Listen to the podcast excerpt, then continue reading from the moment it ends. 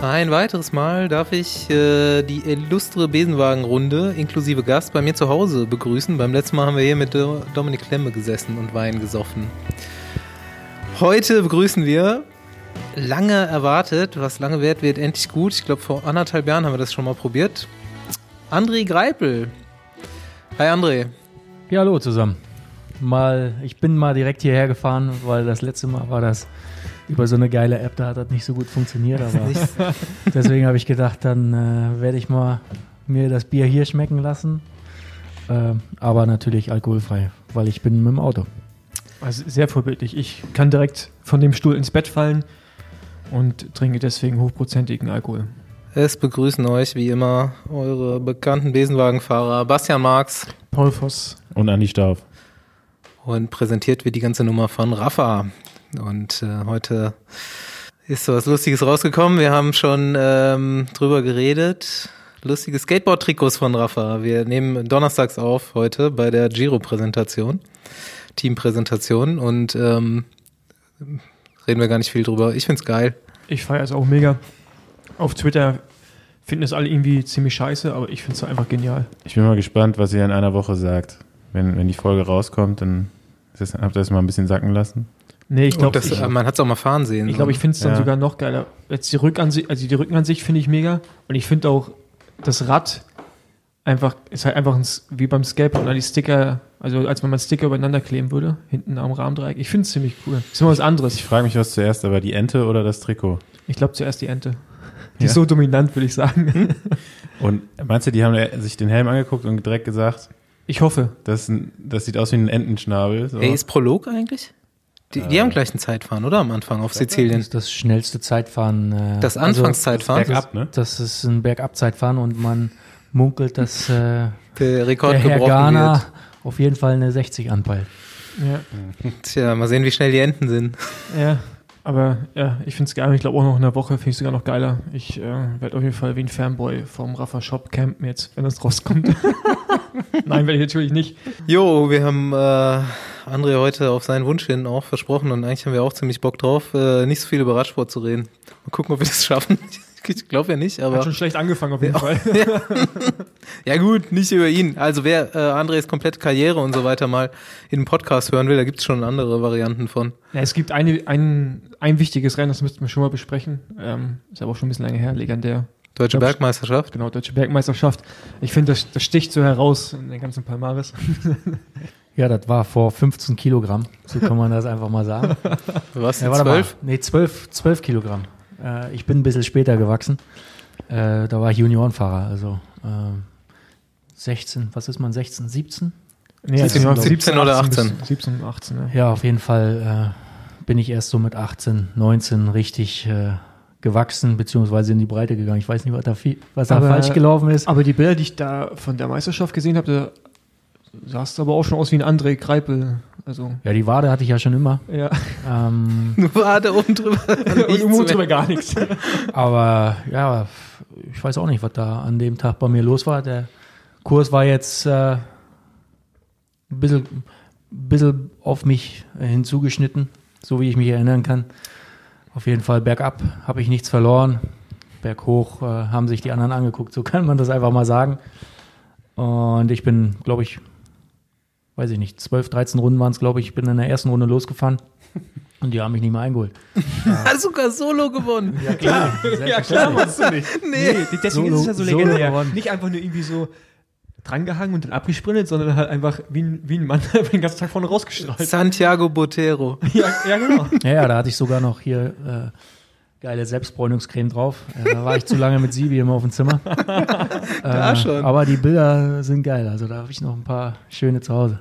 Ja, ist auf jeden Fall geil, so ein, so ein Ergebnis irgendwie zu haben als Sprinter, oder? Deutscher Bergmeister, finde ich irgendwie. Hat nicht jeder auf jeden Fall. Ich muss selbst noch, noch mal gucken, wo ich äh, der- das Abzeichen habe. Äh, die Medaille habe ich noch. Äh, die habe die hab ich zu Hause sogar noch hängen.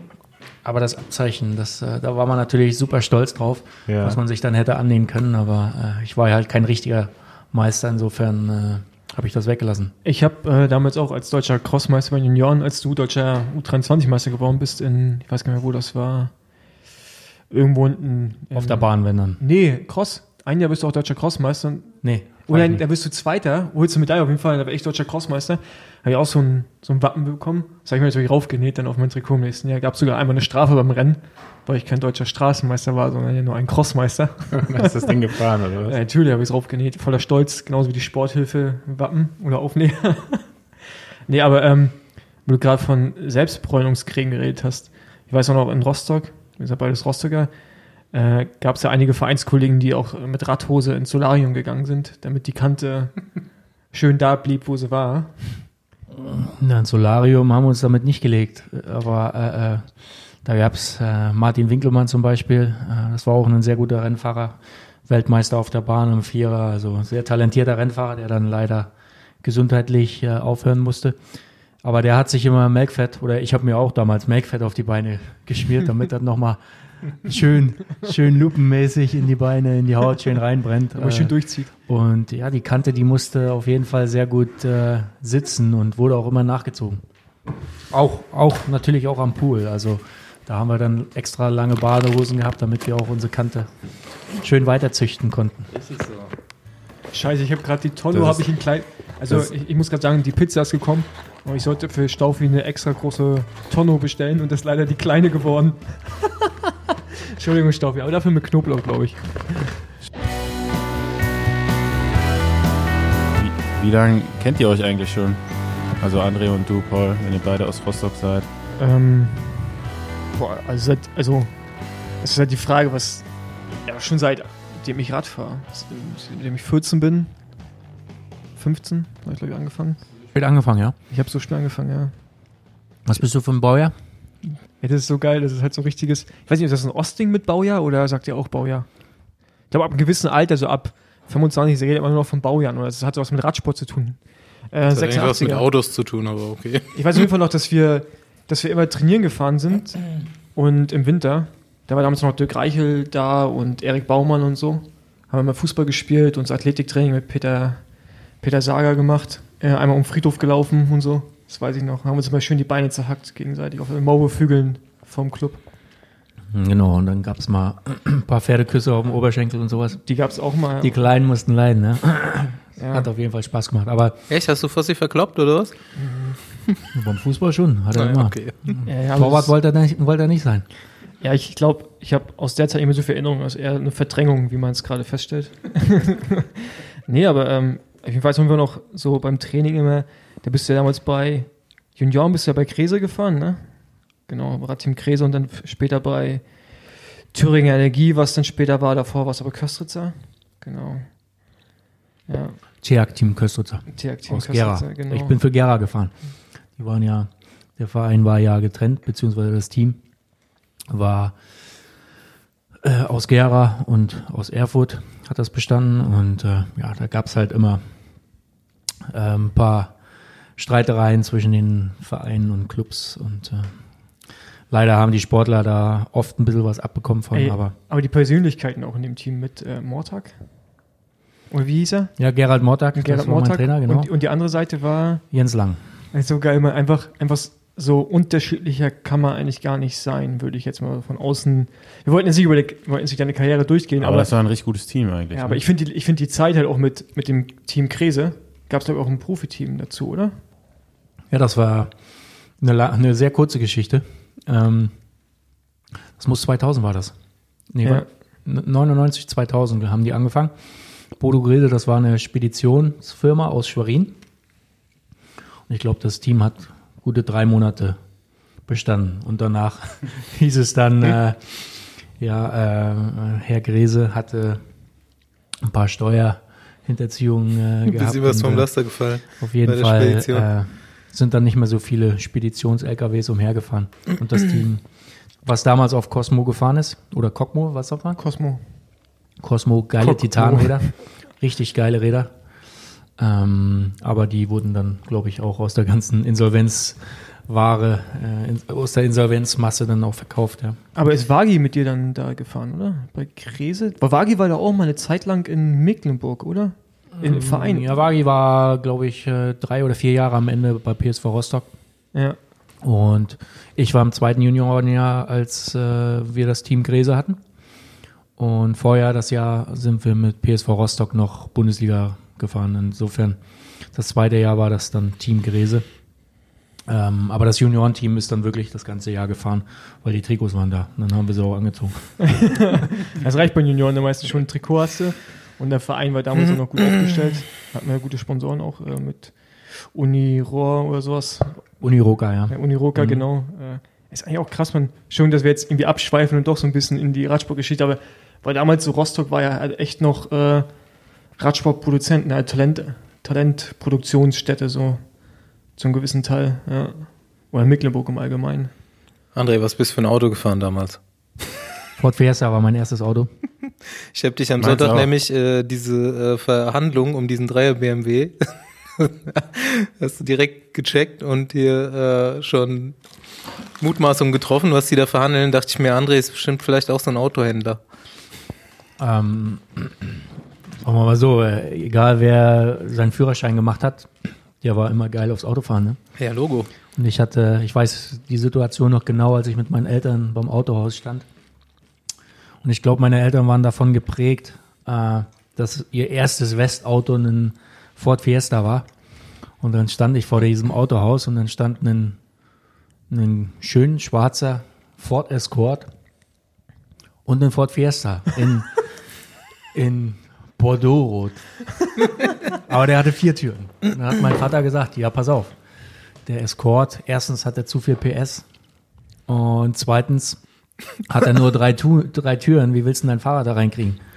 Aber ich konnte wirklich äh, sagen, was ich wollte. Mein Vater hat wirklich diesen 75 PS Ford Fiesta für mich. Äh, hat, er, er hat gesagt, er gibt nur was dazu, wenn ich den Ford Fiesta nehme. Und das war mein Auto.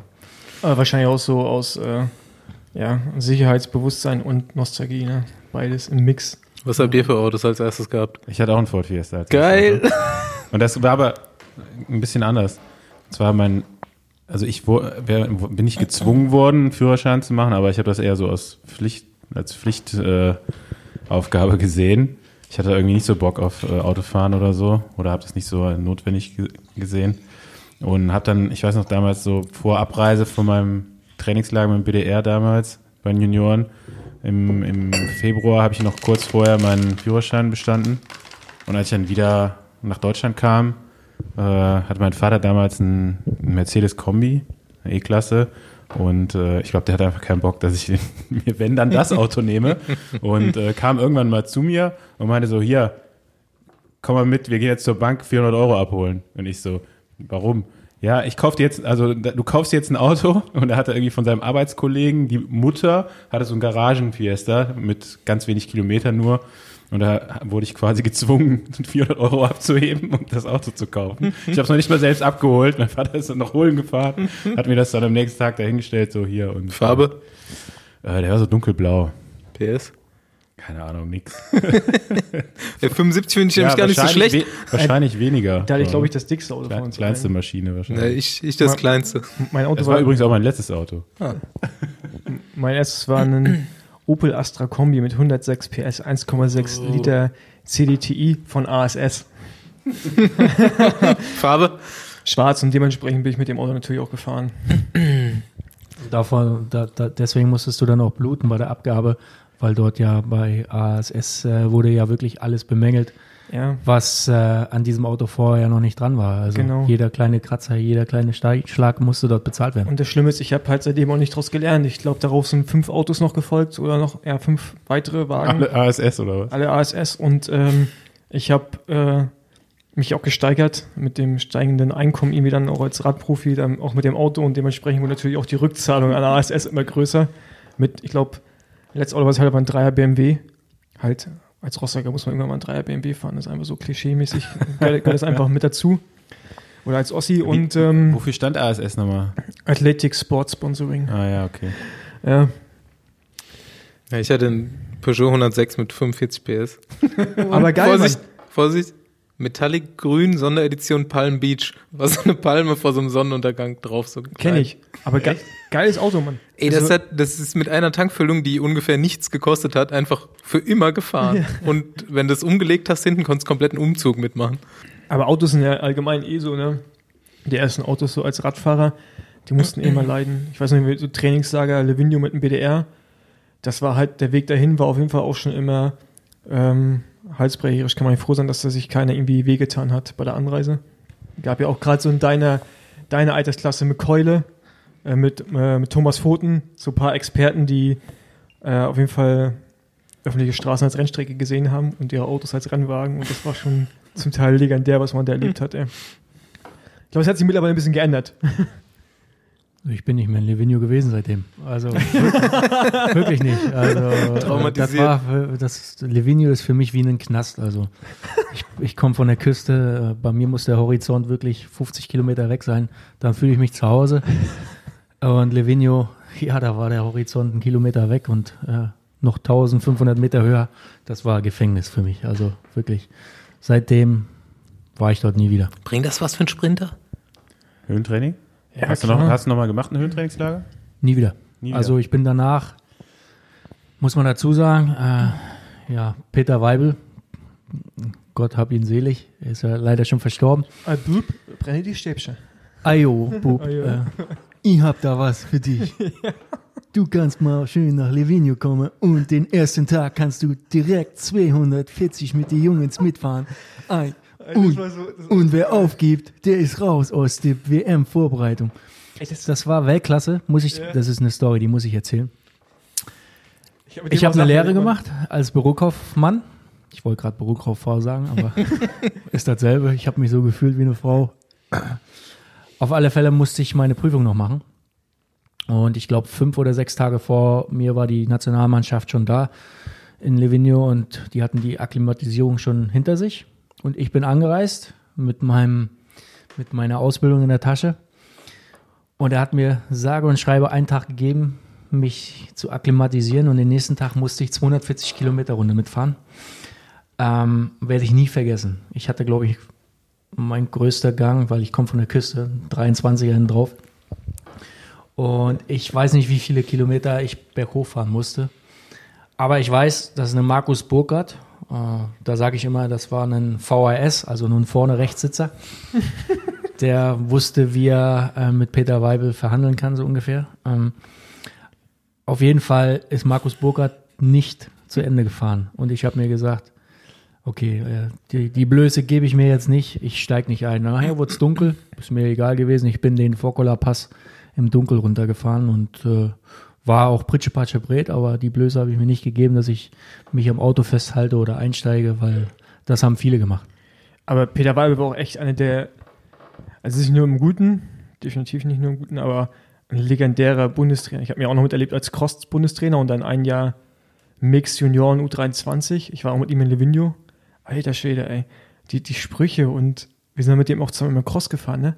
Hast du den irgendwann mal auf dem Crossrad gesehen? Klar, du hast die Lehrgänge ja auch mitgemacht in, in wo waren wir da? Am Flughafen ähm, in der Pfalz, bei ihm in, in Hockenheim. Doch, in der Nähe von Mhm. Hockenheim. Da sind wir immer durch den Wald gefahren. Ich weiß nicht, wer Peter Weibel kennt von den Zuhörern, aber ein bisschen übergewichtig, also auf jeden Fall im Bauch. Und er konnte nur Oberlenker fahren. Und Beine dann seitlich am Bauch vorbei. Und so, so ist er mit uns durchs Gelände gefahren. Hat uns immer, sagen wir so, auf dem Feldweg neben uns gefahren, auf seinem Crossrad und hat dann gesagt, fahrt jetzt mal rechts hier rein, dann mussten wir so eine Runde fahren, dann sind wir wieder auf dem Feldweg rauf und er halt im Oberlenker, Oberlenker Bremsgriffen damals noch und dann die Beine am Bauch vorbei, Rennkappe auf und dann immer so ein Zahn so leicht rausgeschaut vorne, äh, bei der Unterlippe. Einfach ein legendärer Typ, ey. Ich weiß nicht, wie viel, du, wie viel du auch davon weißt, aber ich fand halt diese Trainingslager mit dem eigentlich immer ziemlich geil. Ich kann mich nur an das eine Trainingslager erinnern, wo wir in, in Bad Dürheim waren, im Schnee. Da war Walze, glaube ich, auch dabei. Und da hat es über Nacht halt einfach mal einen halben Meter geschneit. Äh, und ich glaube, es war sogar ein Straßenlehrgang. Auf alle Fälle war nicht viel mit Straßenfahren und dann hat er uns laufen geschickt und Skifahren und all so ein Kram. Äh, das war, das war, im Improvisieren war er gut. Äh, er war mit Sicherheit auch ein guter Trainer, hat auf jeden Fall sehr viel Erfahrung reingebracht und hat einen natürlich auch geprägt mit seiner Art und Weise. Äh, äh, hat er natürlich Leute ge manchmal gemocht, manchmal auch nicht. Äh, mich hat er nicht so gemocht, aber dennoch äh, ist aus mir ein bisschen was geworden. Peter Weibel hat im Endeffekt auch Ulle entdeckt, oder? Nee, das stimmt nicht. Nee, war das nicht der Trainer auch von Rostock, ne? Ist, ja, Peter Sager. Äh, Saga, okay. Und wer ist der Entdecker von Ulle? Keine Ahnung, wer ist dein Entdecker? Also das ist jetzt irgendwie.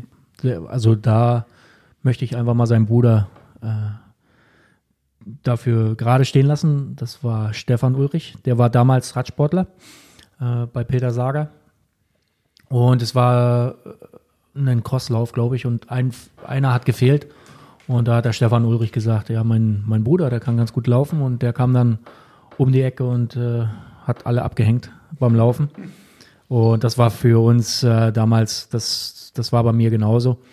Ähm, ich habe im Oktober angefangen und bei uns wurde Athletik immer sehr groß geschrieben.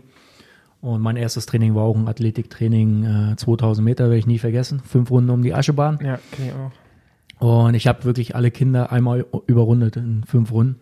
Und da hat mein Trainer gesagt, okay, du kannst wiederkommen und kannst mal probieren, Fahrrad zu fahren. Und bei Ulle war es, glaube ich, genauso, der im Crosslauf äh, ge gewusst hat zu überzeugen. Und da wusste mein Trainer schon, okay, äh, der kann auf jeden Fall sportlich was erreichen. Ähm, und Laufen war immer ein sehr guter Parameter dafür. Ja, es war ja wirklich so, ne, auch als ich in den Verein gekommen bin, ich weiß nicht, ob das, ich weiß nicht, wie es bei euch war. Ich glaube, da war schon noch eine Trennung zwischen, ich glaube, das ist noch so alte Ostschule. Athletiktest musste ich auch machen, auf der Bahn eine bestimmte Zeit fahren, um aufgenommen zu werden in den Verein. Das Und- waren genau, du musstest 1000 Meter fahren, egal mit welchem Fahrrad. Genau, Äh, ja. Kann ein Fahrrad mit dem Körbchen sein, wenn du unter zwei Minuten gefahren bist. Dann warst du jemand, äh, der wiederkommen durfte. Ja, genau. Und das, der musste machen, Athletiktest auch. Und es ist echt Wahnsinn, wie viel Athletik wir eigentlich gemacht haben. Also ich habe noch Bilder von uns beiden, äh, von den Kraftmaschinen. In dem Jahr, als ich deutscher Crossmeister geworden bin, hat dann irgendwie die Ostsee-Zeitung mal so eine Fotostrecke mit uns gemacht. Ich weiß nicht, ob du das noch weißt. Wir dann irgendwie im Kraftraum sind bei uns da im Club. Ja, ist schon, schon krass. Hat sich auf jeden Fall seitdem einiges geändert, was die Herangehensweise her angeht. Also in Köln, in meinem Verein, da gab es nichts. Also da hast du, da hast dich angemeldet, hast ein Trikot bekommen, eine Lizenz. Und äh, das Training für, für uns Jugendfahrer hat dann irgendwann mein Vater übernommen. Und ähm, das sah aber ähnlich aus. Also wir sind im Winter auch immer mit einen Tag festes Lauftraining, einen Tag hatten wir so ein Hallentraining, einen Tag, als wir ein bisschen älter waren, sind wir nach Böttgen auf die Bahn gefahren. Und am Wochenende sind wir Samstag, Sonntag Rad gefahren und dann war die Woche wieder rum. Also ähm, ja, klar, als man dann älter wurde, Juniorenfahrer, da bist du noch mal unter der Woche noch mal irgendwie Rad gefahren, aber ansonsten war das Wintertraining eigentlich immer so, ja, auch ziemlich mit anderen Sportarten belegt. Ich glaube, einen Winter haben wir auch mal so, sind wir ein paar Mal schwimmen gegangen, aber das hat sich nicht gelohnt, auf jeden Fall bei Ja. mir nicht. Bleiben wir mal bei Jugendsünden. Ich weiß ja nicht, wie das bei euch Radprofis so ist.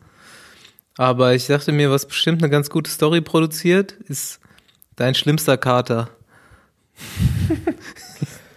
Denk mal nach. Wahrscheinlich vom Radrennen. Irgendwann mal so richtig abgestürzt oder ist man dann schon in der Jugend so? Da ich einen riesengroßen Motor habe, Ja, habe ich keinen Kater gehabt. Genau, und hören auch nicht viele zu, von daher kannst du ruhig offen reden.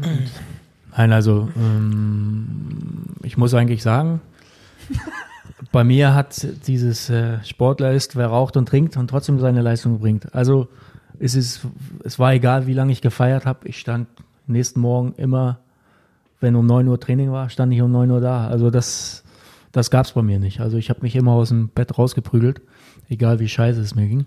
Musstest du aber auch bei Peter. Ja, aber Peter, äh, mussten wir das machen, aber das es ist, es ist mir wirklich auch nicht schwer gefallen. Also ähm, wenn ich jetzt, ich bin sehr gut im Verdrängen, muss ich dazu sagen. Also bei Bergetappen, du kannst mir sagen, der Berg ist äh, so und so lang, das ist mir scheißegal. Wenn ich da oben angekommen bin, dann habe ich den gelöscht und ich weiß nichts mehr von dem Berg. Also mittlerweile gut kenne ich zwar Sehr ein paar Berge, aber äh, auch, denke mal, in, in Kater-Situationen, wenn es schlecht war, war ich auch, ähm, war ich sehr gut da dran, da drin, äh, das Aber zu das- verdrängen. Ging auch nur, als man jung war. Also wenn ich mir heute teilweise nach einem Abend, wo man mal ein paar Wein zu viel getrunken hat, vorstelle, ich müsste am nächsten Tag Rad fahren, auch noch, wie du sagst, ne, morgens halt irgendwie 10 Uhr Mann Training mit der Mannschaft oder so, was man als 18-Jähriger vielleicht ja nochmal gemacht hat im Winter, äh, wo man leicht verkatert irgendwie äh, aus dem Bett dann raus ist, dann, da ging das noch. Aber äh, irgendwie heutzutage ist das für mich unvorstellbar. Aber Ja. ich habe mit doch- Kater mein erstes Männerrennen gewonnen. Ja, erzähl. Und zwar sind wir die Brandenburg-Rundfahrt damals gefahren, in der U23. Und ähm, ja, ich war in dem ganzen Jahr immer schon kurz davor, ich habe fast jeden Feldsprint gewonnen, aber öfter halt, ja, war eine Gruppe weg. So, dann bin ich halt immer Vierter, Fünfter, Sechster geworden. War eigentlich schon relativ viele Sprints gewonnen im Jahr. Dann hat mir die Brandenburg-Rundfahrt, ich glaube, die ging mittwochs oder donnerstags los. Und äh, da war ein, ein Zeitfahren auf jeden Fall dabei, da konnte ich nicht gewinnen. Ähm, ich glaube, die erste Etappe hat ähm, John Dinkolb gewonnen oder Marcel Kittel auch. Ähm, und ich weiß gar nicht mehr, wie die. Auf jeden Fall habe ich zweimal irgendwie vor der Kurve nochmal so, ah, fährst jetzt als Dritter rum, reicht, hat nicht gereicht und auf jeden Fall zweimal äh, ärgerlich verpasst und hat mich halt super geärgert. Und äh, ich habe, das war so mit das letzte Rennen auch im Jahr. Und ich bin im Jahr drauf für ein anderes Team gefahren. Bin eben auch von einem Team aus Gera, für das Nachwuchsteam von Müllram bin ich damals gefahren. Ähm, und bin dann gewechselt ähm, zum Team von Markus Ganser in, äh, ja, hier im Rheinland in Stolberg. Und ähm, Samstagabend waren wir in einem Hotel irgendwo in Brandenburg, ich weiß den Ort auch nicht mehr, untergebracht. Da war ein riesen Festzelt im Garten oder in dem Hof von dem Hotel aufgebaut. Und da gab es so eine Coyote Ugly Party. Und äh, ich, wir kamen irgendwie noch erst schon das da ist, an. Das ist so Ost. Also das, Ja, das, das wir kamen einfach- Hotel an und hatten irgendwie das Abendessen und du musst halt irgendwie auch an diesem Festzelt vorbei, um zum Zimmer zu gehen und dann höre ich nur aus diesem Festzelt raus, Stauf! Der neue sportliche Leiter von dem, von dem anderen Team, damals äh, Rainer Sorge, hat gedacht, ja, komm mal hier bei uns bei und dann äh, ja, haben wir da so ein, zwei Bier getrunken und äh, dann ging halt die Party los und hatten wir damals noch hier, Joachim Tolles war noch mit dabei. Ähm, noch ein paar Jungs hier aus meinem Team haben sich dann noch dazu gesetzt und eigentlich alle Radfahrer, die dann da waren, ähm, standen, saßen irgendwann in diesem Zelt drin und das war eigentlich noch ganz okay. Bis dann irgendwie die Veranstalter äh, gesagt haben, hier, jeder, der hier im Zelt ist, der kriegt so ein Bändchen und damit kannst du halt rumfahren. So, das war halt irgendwie so ein Zusammenschluss von so ein paar Ortschaften, die halt irgendwie so ein Partywochenende hatten und da ist die ganze Nacht so ein Shuttlebus gefahren und hat uns dann äh, mit, haben wir gesagt, ja komm, fahren wir mal eine Runde. So, ne? Und da sind wir irgendwie weitergefahren und irgendwann waren wir in irgendeinem Dorf angekommen, da war eine Diskothek, äh, wo wir uns dann mal angestellt haben, sind wir reingegangen und dann war das aber irgendwie auch so ein halber Stripclub, aber das habe ich noch nie, noch nie gesehen. Du hast halt für, all, für jedes zehnte Getränk hast du einen Private Dance gehabt. Und dann dachte ich mir so, was ist das eigentlich für ein Konzept hier? Und äh, wir hatten damals noch Marcel Meisen dabei, der war, glaube ich, erstes Jahr U23. Und wir waren ach, bestimmt 20, 25 Rennfahrer, die dann alle auf dieser Party waren. Und ich habe irgendwann gesagt, komm, wir trinken jetzt einfach alle auf eine Karte. Und bei jedem zehnten Getränk ist Marcel Meisen kurz hinter die Bühne verschwunden und hat einen Private Dance bekommen. Und äh, ich glaube, wir sind noch irgendwie per Anhalter zurück. Und es war, nicht, es war jetzt auch nicht so ultra spät, ne? Es war irgendwie 1 Uhr oder so. Ähm, und ich hatte auf jeden Fall am nächsten Tag gut Kopfschmerzen gehabt. Und es war schon so herbstlich auf jeden Fall, äh, kalte Etappe, das war nicht schlecht. Und ähm, dann habe ich dann letztendlich die letzte Etappe gewonnen vor Marcel Kittel. Dann ist noch dritter Maurice Kalles geworden. Den kennst du vielleicht auch noch, André. Der war aber an dem Abend vorher nicht mit dabei. Äh, ja, dritter Marcel Kittel, vierter wird noch Joachim Tolles. Und äh, ja, so die ganzen Leute, die am Abend vorher mit dabei waren, sind eigentlich noch ein gutes Rennen gefahren an dem, an dem Tag. Ja, bei mir waren es einige, einige Kater im Zusammenhang, dass ich halt mit 17 schon alleine gewohnt habe in Rostock, äh, in der KTV, Krippeliner Tor Vorstadt, also so in dem Studentenviertel. Er pickt dir den Schlimmsten raus. Und äh, ich habe direkt, meine Wohnung war direkt neben der Rostocker Brauerei, Rostocker Pilz. Also wirklich direkt, ich habe also ich hab, ich hab durch mein Schlafzimmerfenster und durch mein Küchenfenster habe ich auf die, äh, auf die Kessel geschaut, wo das, wo das Bier, also wie heißen die Dinger? Doch Kessel, ne? Genau. Und äh, dementsprechend hat es bei mir nach Bier gerochen. Und äh, als Entschädigung habe ich regelmäßig äh, Freikästen bekommen, weil direkt neben mir war, war der Lagerverkauf. Das ist nicht der, der. Und da habe ich immer, doch, doch, habe ich immer Bier bekommen. Und, äh, und dann, dann bin ich immer früher halt freitags und samstags und, und dann zum Teil manchmal auch noch donnerstags während der Ausbildung. Ähm, ich habe ja als Landschaftsgärtner damals äh, eine Ausbildung gemacht. okay. Ähm, genau, bin ich dann immer dahin in so, in so einem Club, ich weiß gar nicht mehr, wie der hieß, äh, so in der Nähe von äh, Bike Market, weißt du, wenn die Straße da so hochfährst. Ich weiß nicht, ob du es noch kennst, wenn du in die, in die Innenstadt fährst. Ist auch egal, auf jeden Fall. Da war so ein Club und damals war bei uns in Rostock ganz groß ähm, Flatrates laufen. Ich weiß nicht, ob das bei euch hier auch gab. So Mädels haben Ja. irgendwie ein Zehner bezahlt, Jungs 15. Also, und dann halt für einen Zehner war halt natürlich, oder für 15 war natürlich irgendwie, Da war es auch schon der Preis-Leistungsfossi wahrscheinlich. da war ich richtig zu Hause Bier umsonst gehabt und dann da Preis-Leistungsfossi und das irgendwie zweimal am Wochenende und dann halt auch immer Training bei Peter. Das war halt dann Pflicht. Und da habe ich einige von diesen Kater-Situationen gehabt, an die ich mich auch nicht mehr richtig erinnern kann. Wo ich halt nur weiß, dass im Sommer auf jeden Fall morgens bin ich im Hellen raus und dann mehr oder weniger direkt in die Radhose rein und dann zum Training gefahren. Ja. Mir fällt gerade noch ein, sch- schlimmster Kater. Äh, war auch bei einem Radevent. Tra Teamtrainingslager mit äh, Kubeka hatten wir in Stellenbosch in einem Weingut und da haben wir auch einen Abend dann mit allen zusammen äh, gefeiert. Das war aber dann noch im November war das. Ähm, und am nächsten Morgen war trotzdem straffes Programm. Äh, war nämlich um 9 Uhr Hot Yoga. Das war auch besonders gut mit der ganzen Mannschaft in einem Raum, der auf über 40 Grad aufgeheizt war. Äh, Gab es dann morgens ein, ja, konnte man das Ganze wieder ausschwitzen. Das war auf jeden Fall die Hölle. Aber ich weiß nicht, habe ich die Geschichte schon mal erzählt mit Milram, in den, als wir in Österreich waren? Erstes Teamtreffen. Also, du kennst sie wahrscheinlich von, von Arthur. Nee, also ich glaube, das war mein schlimmster Kai, ich je hatte. Da waren wir erstes Teamtreffen mit Milram. Das war, glaube ich, 2000, Ende 2008. Da, hab ich, da hat Linus gerade Deutschland-Tour gewonnen. Linus war für mich großer Held. Ich steige in diesen Bus ein am, am Münchner Flughafen. Habe ich schon mal erzählt? Das hast du schon mal erzählt. Und Linus Aber auch im Bus? Nee, auch hier im Podcast meine ich? Nee. Nee. Steige ich in diesen Bus ein. Ich habe Linus Gerdemann nicht erkannt. Weil er halt einfach gefühlt 20 Kilometer drauf hatte als noch einen Monat vorher bei der Deutschlandtour. Auf jeden Fall dann irgendwie schon auf dem Weg da zu dem Hotel. Die Region war übrigens, wollte Sponsor sein des Teams. Wollte. Hatte es vor. Es war quasi so ein Kennenlernen. Wir sind da angekommen, direkt an die Bar. Äh, halt den ganzen Tag einfach nur gesoffen, also wirklich gesoffen. Ich war mit Arthur Geig auf dem Zimmer. Und dann irgendein abends richtig eskaliert. Ich hatte so Einstand. Ich musste oben auf der Hütte auf 3000 Meter äh, am Rettenbach, äh, Ferner. Gletscher, äh, ferner, äh, mit Fabian Wegmann Trinkspiele machen, die ich natürlich verloren habe. Und äh, Du weißt, dass Fabian heimlich immer weggekippt hat. ich weiß es. Ja. In dem Moment wusste ich es nicht, weil wie gesagt, da hatte ich andere Probleme. Ähm, das ging alles noch in der Hütte, als es warm war, bin ich aber rausgegangen und da hat es mir auf einmal komplett Licht ausgeschossen. Ich habe dann auf jeden Fall nur Geschichten gehört, ähm, was ich anscheinend alles noch gemacht habe in der Zeit danach dann. Die heben wir uns auch für eine der nächsten Solo-Folgen. Genau, und äh, auf jeden Fall am nächsten Morgen wache ich auf und guck rüber so aufs andere Bett. Wir hatten so drei Betten bei uns Zimmer. Arthur und ich waren auf dem Zimmer und wir hatten noch so ein, so ein Gästebett.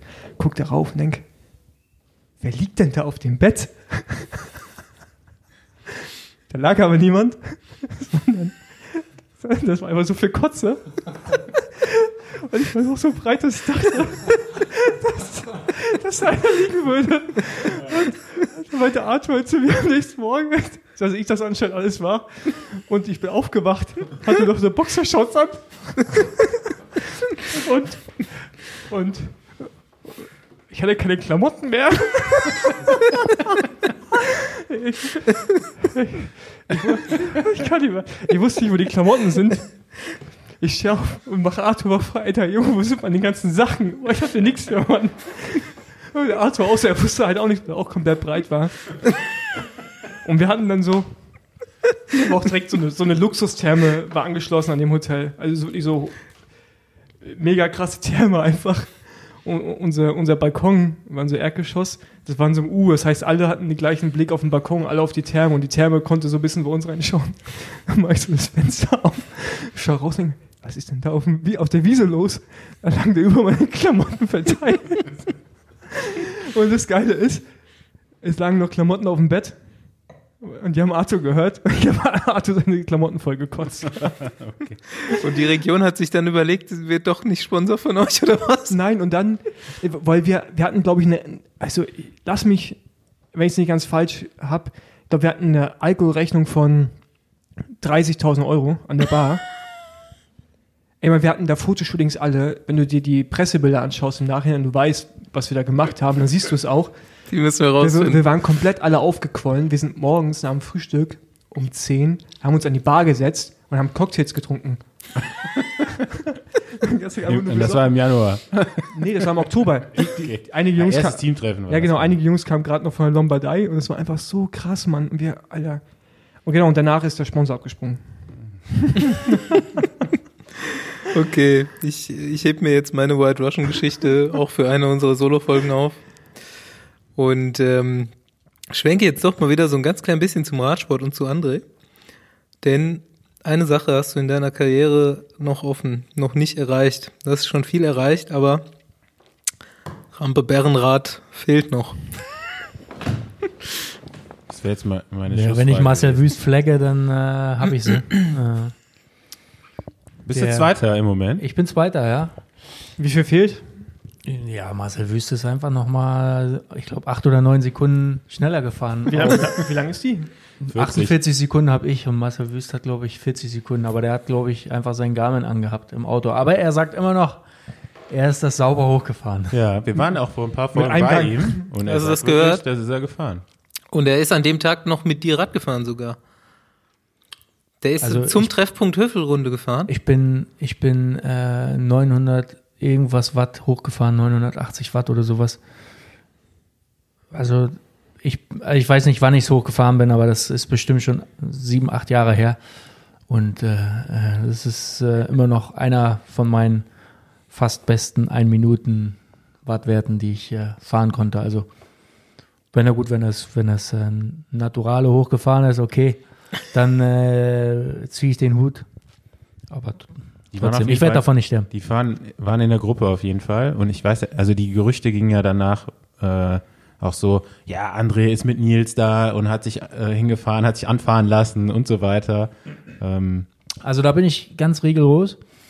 Äh, alle Comps, die ich fahre, die fahre ich alleine. Also Okay. das, so eine Scheiße mache ich nicht. Bei uns oben in, in Rostock gibt so eine so eine Crew, die fahren immer auf meine Comps äh, mit vier, fünf Mann.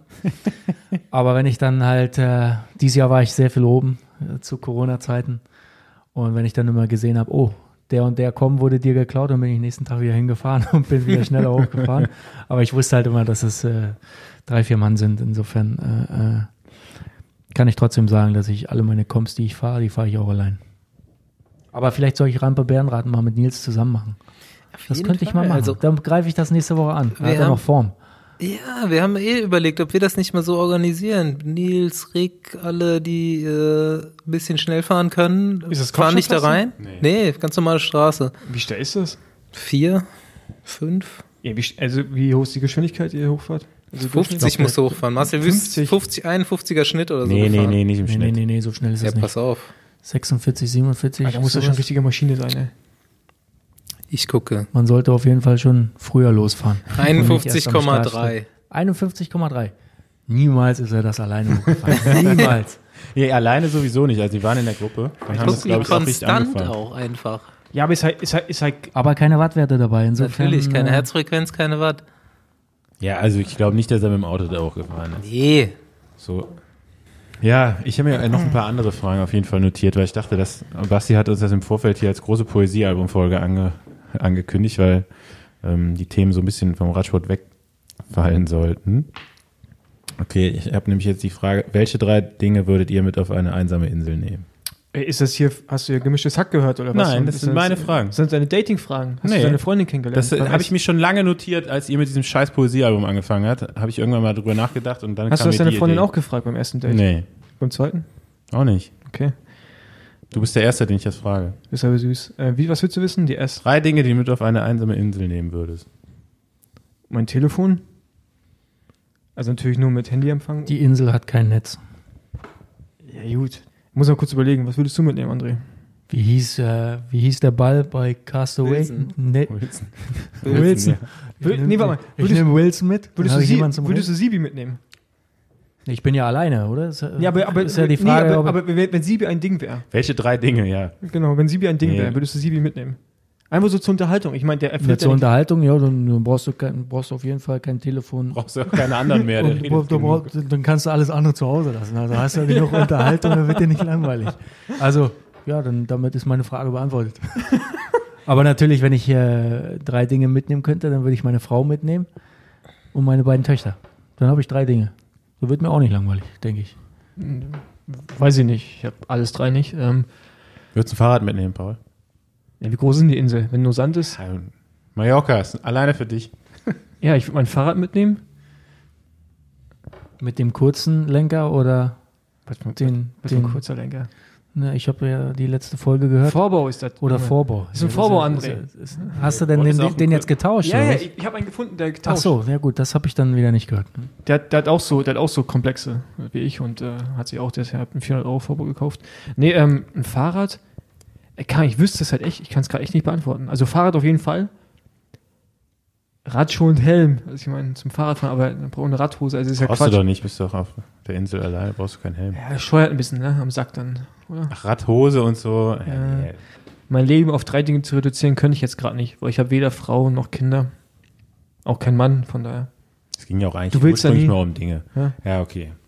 Und du, Basti? Ich dachte jetzt schon, es geht so um Überleben auch, ne? Hätte ich jetzt gesagt, eine Angel, ein Messer und dann fällt mir schon auch nichts mehr ein. Du bist ja auch Indiana Jones, keine Ahnung, aber ich bin halt einfach zu. Basti hat auf jeden Fall seine Angel dabei. Feuerzeug brauchst du noch.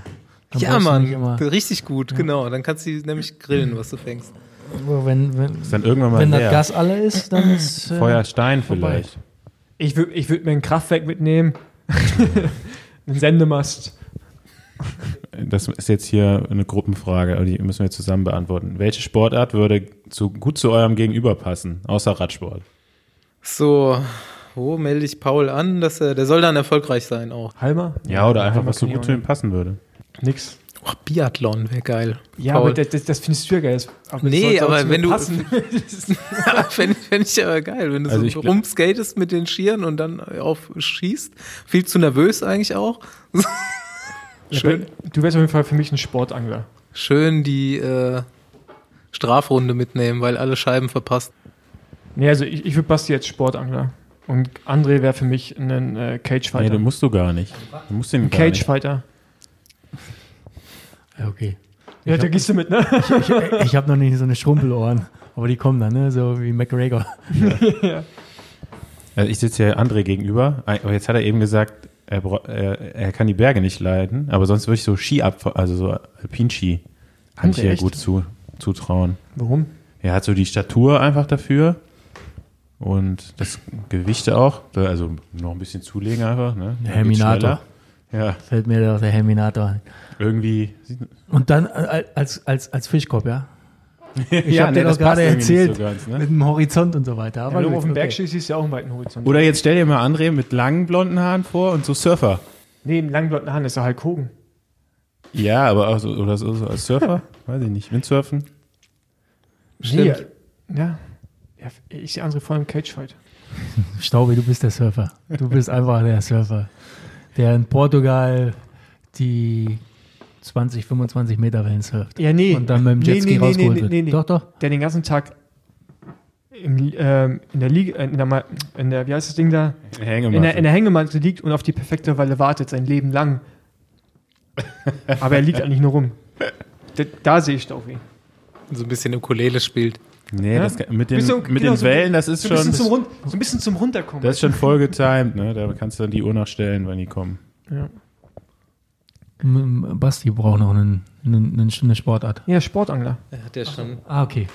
Sportangler. hat sich ja Ich schon kann gegen mir Basti auch gut als. Ringer vorstellen. Ja, stimmt. Doch, er sich ja selbst auch, wer gerade. Ich war, ich war übrigens mal Ringer. Ich war Physio, Habt ihr noch andere Sportarten gemacht, vor, außer Rad, Ja, Radsport? Mega viele. Ringen, Triathlon, Schwimmen, Fußball, Leichtathletik. Alle. Sportarten hat er gemacht. Das war's. Und dann ist er mit der Wade am Kettenblatt hängen geblieben und musste Rad fahren. So wie bei dir. Das gleiche Laufbahn. Das ist ein Da Rostocker Ding mit der Wade. Da gibt es noch eine geile Anekdote zu. Ich habe Fußball gespielt. Ähm, Bei Hansa? also bevor ich Rad gefahren bin, äh, hab bei Hansa, da ich- habe ich ich, hab hab ich, äh, hab ich bei den Schulwettkämpfen, war ja auch immer äh, Fußball dabei. Da wurde ich auch vom Hansa-Trainer gesichtet, aber da habe ich überhaupt keinen Bock drauf gehabt, weil das Hallentraining war. Und der Trainer war mir zu streng. Am zweiten Mal habe ich gesagt, zu meiner Mutter, da will ich nicht mehr hin. Bin ich da noch nicht. Nee, aber so mit äh, 13, 14, als die Kumpels alle Fußball gespielt haben, da habe ich auch Fußball gespielt, ohne dass meine Eltern es wussten. Dann bin ich immer heimlich zum Training hingegangen. Bei FSV Kritzmo, da wo ich herkomme. So, und äh, ich war halt schon ganz gut, weil ich halt schnell laufen konnte. Und ich bin dann immer heimlich auch zu den Spielen gegangen und äh, habe einen gefälschten Spielerausweis gehabt und so weiter. Und dann bin ich mit meinem Kumpel einmal nach Hause gekommen. Ich habe vormittags dort Spiel gemacht. Ähm, weiß ich noch, das ist, äh, Ergebnis war 5-2, ich habe drei Tore geschossen. Wir kamen nach Hause und ich habe meinen Eltern natürlich gesagt, dass ich zum Fußball zugucken war. Dann sind wir nach Hause gekommen, mein Vater so zu meinem Kumpel, und hast ein Tor geschossen? Nee, nee, aber André hat drei geschossen. so, dann war das, äh, war mein Vater nicht so amüsiert drüber und äh, hat dann auch gesagt, okay, Kumpel, muss ich jetzt entscheiden, Fußball oder Radfahren? Und äh, ja, dann bin ich äh, auch mit der Wade hängen geblieben am Kettenblatt und habe mich fürs Radfahren entschieden. Keine schlechte Entscheidung. Ich habe Tischtennis gespielt. Ja, richtig? Ja. Im, Im Tischtennisverein? Tischtennisverein, ja, so Bayernliga waren wir damals, aber da war ich noch echt jung, also es war jetzt nicht. Ich habe mit 15 mit dem Radfahren, glaube ich, angefangen davor. Okay. Da hast du Reflexe gehabt, ne? Die habe ich auf jeden Fall nicht mehr. Du konntest alles fangen, so egal, was Ja. dir jemand zugeschmissen hat. Ja, ich habe auch nur ein bisschen Fußball gespielt im Verein. Eishockey wollte ich mal, sollte ich mal spielen. Rollhockey habe ich immer so, aber das war nicht vereinsmäßig. Da gab es hier nur so eine Halle in Köln. Da war einmal die Woche dann ein richtiges Spielfeld abgesteckt mit Bande und Toren und so. Da haben wir dann irgendwann es hingeschafft von der Straße aus äh, in die Halle. Und dann äh, ja, war auch irgendwie mal ein, ein Scout vom KLC da. Probetraining äh, wäre dann allerdings schon morgens vor der Schule gewesen, ähm, weil die ganzen ja, Klassen teilen sich irgendwie eine, eine Eisfläche ne, zum Training. Äh, alle Altersklassen und äh, das hat mir meine Mutter ausgeredet damals, das weiß ich noch, weil die hatte, glaube ich, auch keinen Bock, morgens früh schon um 6 Uhr da irgendwie mich zum Training zu fahren. Und äh, ja, bin ich auch relativ schnell dann beim, also auch, am auch Anfang mit der noch- am, am Kettenblatt hängen geblieben. Ja, ja, kann man, ja. Ja, gut, das war weiß bei nicht. ihm also so ich ein war auch im bisschen Fußball nicht so gut, ne? dass ich dann, dass ich das noch weiter gelohnt hätte irgendwie. so, bevor sich jetzt mal alle ganz, ganz deep nachdenken. Es gibt eine Sache, die könnt ihr an euch ändern. Was wär's? Entweder am Aussehen oder so an den Skills oder irgendwas. Ich habe so drüber nachgedacht, als mir die Frage eingefallen ist, wird ja jeder wahrscheinlich denken so, ich will größer sein. Aber ich würde tatsächlich an mir ändern, immer fit, immer schlank. Das wäre geil, ohne irgendwie drauf zu achten. Müsste ich nicht größer sein, wenn das wäre. Ich würde es gerne mal nur für einen Tag ausprobieren wollen, wie es ist, wenn man ganz leicht ist und Fahrrad fährt. Oder? Auch geil. Also ich wollte mich Ja, immer aber- einen Tag mal so Bergfahrer sein. Wie sich das anfühlt. Ja, aber einfach. es ist jetzt, das Thema ist, du kannst dauerhaft was an dir verändern. Weniger impulsiv. Geduldiger, gelassener. Genau. Ja, ich glaube, gelassen bin ich mittlerweile schon. Ich bin einfach nur impulsiv. Ich würde, glaube ich, äh, versuchen, in anderen Dingen mehr Ausdauer zu haben äh, als mit dem Radfahren. Also wenn es bei mir um organisatorische Dinge geht äh, oder ich muss äh, was Steuerliches machen oder so weiter, dann habe ich oft schnell keine Lust mehr. Und da sage ich mir oft mal, äh, komm, du fährst so viele Stunden Fahrrad, jetzt setz dich doch einfach mal hin und mach das jetzt hier vernünftig. Aber da habe ich null Ausdauer für sowas. Ähm, auch wenn ich Bürokaufmann gelernt habe. Aber damit kannst du mir jagen. Also das ist vielleicht das, äh, was man auch für die Karriere danach mal gebrauchen sollte. Dass, Ja.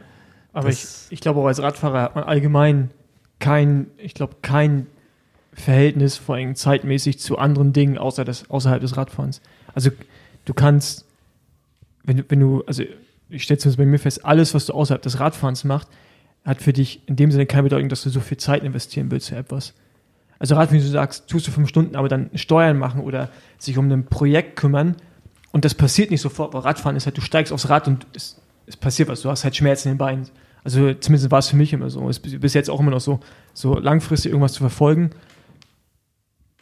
fällt mir auf jeden Fall, ähm, das ist auch so ein Ding, was, mir Fall, was ich irgendwie so auch bei vielen Radfahrern sehe, dass so diese, dass man so in einen normalen Alltag reinkommt, normales Berufsleben, eigentlich glaube ich als Radfahrer schwerfällt. Und das fällt ja so ein bisschen unter dem, das, was du gerade meinst, so die, mehr Ausdauer beweisen. Ich glaube, als Radfahrer verliert man dann so ein bisschen den Bezug zu. Weiß ich nicht, vielleicht, ob das. Ich glaube, du musst halt auch als aktiver Profi musst du so viel Motivation einfach fürs Radfahren aufbringen. Also äh, da bleibt auch nicht viel übrig für was anderes. So, so sehe ich das. Ähm, War es für Nicht nur, dass du- Motivation? Ja, also was heißt Motivation? Ne? Ich meine, das fordert dir ja schon viel ab. Auch alleine die Energie, die du dafür aufwenden musst. Ähm, und dann fallen halt andere Sachen irgendwie ein bisschen kürzer aus. So. Und das ist ja auch deine, deine Leidenschaft irgendwo. Ne? Das ist das Ding, was du, äh, was dich halt äh, morgens aufstehen lässt. Und äh, das ist dann eben so, sind andere Sachen dann wahrscheinlich eher nicht. Und ich weiß nicht, wie viele, wie viele Dinge es- ein Mensch haben kann, die ihn so begeistern wie eine, also ob es das mehrere Sachen sein können oder nur eine. Und ich glaube, wenn du es geschafft hast, Radprofi zu sein, dann ist das eben so deine große Stärke auch. Ähm, und deswegen weiß ich nicht, ob das vielleicht damit zusammenhängt, aber äh, ich kenne das. Ich bin auch ganz gut im Sachen so auf den letzten Drücker erledigen und lange vor mir herschieben. Das, das wäre vielleicht was, was ich ändern würde. So mal Sachen direkt erledigen. So, da mach, ich kenne Leute, die machen das. Finde ich immer beeindruckend. Ähm, das führt mich gerade zu einer anderen Frage. Ähm, ist Radprofi dein Traumberuf? Nee, ja, dann würde ich schon sagen, weil mich das irgendwo schon äh, so im Leben geprägt hat, beziehungsweise hat mich halt äh, im Charakter so geformt, wie es, wie ich jetzt halt bin. Und äh, in dem Sinne ist das schon mein Traumberuf. Also ähm, es gibt keinen Tag, klar, jetzt im Herbst äh, hat man oft auch mal keine Lust, Fahrrad zu fahren, aber äh, wenn, wenn du dann trotzdem nach drei, vier Stunden äh, nach Hause kommst, äh, dann bist du irgendwo doch zufrieden. Und dann kann ich meinen Tag eigentlich ähm, gut ausklingen lassen, beziehungsweise kann mich dann um andere Dinge kümmern, weil ich dann einfach zufriedener bin. Insofern äh, hat mich Radfahren schon geprägt und äh, ist auch jetzt immer noch mein, mein Traumberuf, weil es mir immer noch sehr viel Spaß macht. Ja. Wenn du, ich habe dich ab und zu mal, in den letzten Jahren habe ich dich mal so unerwartet während der Saison mit was anderem als deinem Rennrad gesehen. Würdest, hättest du mal Lust, also noch irgendwelche anderen Wettkämpfe zu machen, außer Straßenrennen? Nö, also ich, das, das letzte Mal, ich weiß nicht, mit was du mich gesehen hast, äh, entweder war es ein Mountainbike oder ein Gravelrad. Äh, Ja. Das macht mir einfach Spaß. Das hat mich ja in der Jugend halt auch irgendwo geprägt, äh, wenn wir mit der, mit der Crossräder durch den Wald geprügelt sind. Ähm, das, das fehlt mir einfach auch so ein bisschen, dass man äh, diesen, diese, diese wirklich in der Natur unterwegs sein, äh, das ist einfach was anderes, was man das ganze Jahr über hat. Man fährt auf Straßen und äh, der Verkehr wird immer schlimmer. Deswegen fahre ich öfters auch gerne mal mit, dem- mit dem Mountainbike oder mit dem Crossrad durch die Gegend, äh, weil man dann richtig in der Natur unterwegs ist, ja. Aber ich muss dazu sagen, mein letztes Crossrennen war dieses Tom Bohnen and Friends. Und seitdem habe ich mir geschworen, ich werde nie wieder in meinem Leben mit dem Crossrad fahren, äh, mit dem Crossrennen. äh, Und so ein Äh, Gravel? Gravel Genau, so sowas, was jetzt gerade so hip ist, so Dirty Kansas, so vielleicht lange und durch geile Natur durch. Das ist und cool, So. das ist auf jeden Fall im Kommen. Da, da, Ja. Dafür hätte ich vielleicht doch mal noch mal ein bisschen Bock. So gehen ja jetzt auch viele Rennen äh, immer mehr über so Schotterstraßen, ne? Ist ja im Prinzip dann noch schon fast nichts anderes mehr. Ähm, was hältst du denn davon? So, bist du dieses neue Paris-Tour mal gefahren? Ich muss dazu sagen, ich bin die erste Edition davon gefahren, als sie diese Naturstraßen reingenommen haben. Und wir haben uns das einen Tag vorher angeguckt. Und wir waren acht Fahrer und wir hatten neun Platten. ähm, und dann habe ich nur gedacht, was, was soll dieser Mist? Das war so ein schönes Fahrradrennen. Ja. Also es war immer so eine, so eine, so eine Wunderkiste, kommt jetzt äh, der Sprinter mit drüber, gibt es einen Sprint von 40, 50 Mann oder ist die Ausreißergruppe äh, noch vorne, vorne weg. Aber jetzt mit diesem neuen Schotter, also das sind ja keine Schotterstraßen, das sind ja wirklich, da liegen manchmal so große Steine auf, der, auf dem Weg, dass man mit einem Rennrad einfach, da kannst du noch so einen guten Klassikerreifen drauf haben. Du fährst halt platt. Und das hat mir überhaupt keinen Spaß gemacht. Das war mein letztes Rennen für Lotto Sudal an, in dem Jahr. Ähm, hab mir da doch richtig viel vorgenommen. Und dann waren wir, glaube ich, äh, nur noch so 12, 13 Fahrer vorne, vorne dabei und äh, ja, schon, schon ein Stückchen weit weg, wo ich mir gesagt habe, okay, ja, abhängen tun sie dich jetzt hier auf jeden Fall nicht mehr. Und dann habe ich in einem Sektor dann vorne hinten platt gefahren. Und dann war das Rennen vorbei. Also es ist einfach kein faires Rennen, muss man einfach so sagen. Da kannst du noch so stark sein. Äh, bei Roubaix ist es ja immer so, da kannst du immer wiederkommen, aber bei dem Rennen kommst du dann nicht mehr wieder, weil du voll im Finale bist, ja. Mit den Schotterstraßen dann schon. Ja. ja, ich weiß auch nicht, warum man jedes Rennen abändern muss. Also es gibt ja so ein paar, die auch neu entstehen. Ne? Ich meine, sowas wie Strade Bianca ist ja eigentlich geil. So. Keine ja gut, aber Strade hat ja Das nichts ja- mit Schotterwegen zu tun. Genau, ist- man muss es halt schon auch irgendwo fahren können. Ne? Es muss fahrbar sein. Ich weiß ein bisschen mal Trobro Leon, das ist ja auch teilweise so fest irgendwie da gefühlt bei den Leuten durch den Vorgarten. Ja, aber das sind aber auch, wie André sagt, Ja. das ist halt nicht nur im Finale, sondern das ganzen Tag über und dadurch ist eine Ja. andere Mischung im Rennen und du weißt halt, du gehst dieses Risiko ein und bei äh, ich finde es auch mega, also es ist eins der unterschätzt, unterschätztesten Rennen bis jetzt gewesen, weil es halt immer, du wusstest nie, was passiert, ne? Gruppe, einer alleine Sprint und äh, klar, als Zuschauer finde ich die Straßen geil, muss ich sagen, also ich gucke mir sowas gerne an, aber ich kann mir schon vorstellen, dass es so semi-cool ist. Ja. Ja, Paris-Roubaix ist ja vielleicht dieses Jahr noch. Was, wie sieht's denn aus hier? Holt ihr mit Nils den, den, oder mit dir, holt ihr den Pflasterstein mal nach Köln? Das ist jetzt nicht so, Also ich habe jetzt gerade die letzten Bilder gesehen vom, vom Wald von Armenberg. Äh, da muss ich sagen, das Gras könnte was kürzer sein. Äh, also es wird auf jeden Fall nicht trocken sein äh, in diesem Wald. Wenn ich daran schon denke, dann äh, ja, habe ich wenig Lust darauf, dort mit einer 60 in diesen Wald reinzufahren. Aber ja gut, äh, Ja, gut. ich bin, bin das letzte Mal einen, einen, die Pflastersteine bei der Tour im Nassen gefahren und da hatte ich Gott sei Dank einen taktischen Sturz davor, deswegen hatte ich klare Sicht auf die Steine und ich muss sagen, ich möchte auf jeden Fall Paris-Roubaix nicht im Regen fahren. Das war aber geil. Ich bin das ja auch gefahren, das Jahr. Ich, mir hat das mega Spaß gemacht. Ich habe selten so viel Spaß auf dem Rad gehabt wie an dem Tag. Wie du durch, man ist ja durch diese Kurven durchgerutscht. Ich fand das Hammer. Ja, aber ich bin, ich bin nicht gerutscht, weil ich bin langsam genug unterwegs gewesen, aber mir hat es auf jeden Fall keinen Spaß gemacht. Das Also, hat Tom Bohn immer gesagt. Er meinte, eigentlich ist besser, wenn Roubaix nass ist, dann ist es nicht so schwer, weil das Rennen langsamer ist. Ja, es ist auch kontrollierbarer, die Kurven, finde ich. Weil du fährst rein, du weißt, du rutscht und du hast halt, das ist wie so Anlieger in der Kurve dann. So war es bei dem Roubaix da, als das 2014 oder 15 war es. Ja gut, da hat es ja so geregnet, Ja. äh, da hast du keine Pflastersteine mehr gesehen und der Matsch war einfach über die Steine drüber. Ja, genau, aber das war halt Also es mega war geil. halt- Ja, aber es war auch mega glatt. Ja, genau, aber kontrollierbar, klar. So als Crossfahrer, ey, ich habe richtig Spaß gehabt, Mann. Das war so einer der geilsten Tage auf dem Rad, die ich je hatte. Einfach mega fun. Ja. Ich war nicht dabei, keine Ahnung. Ja, komm, Basti.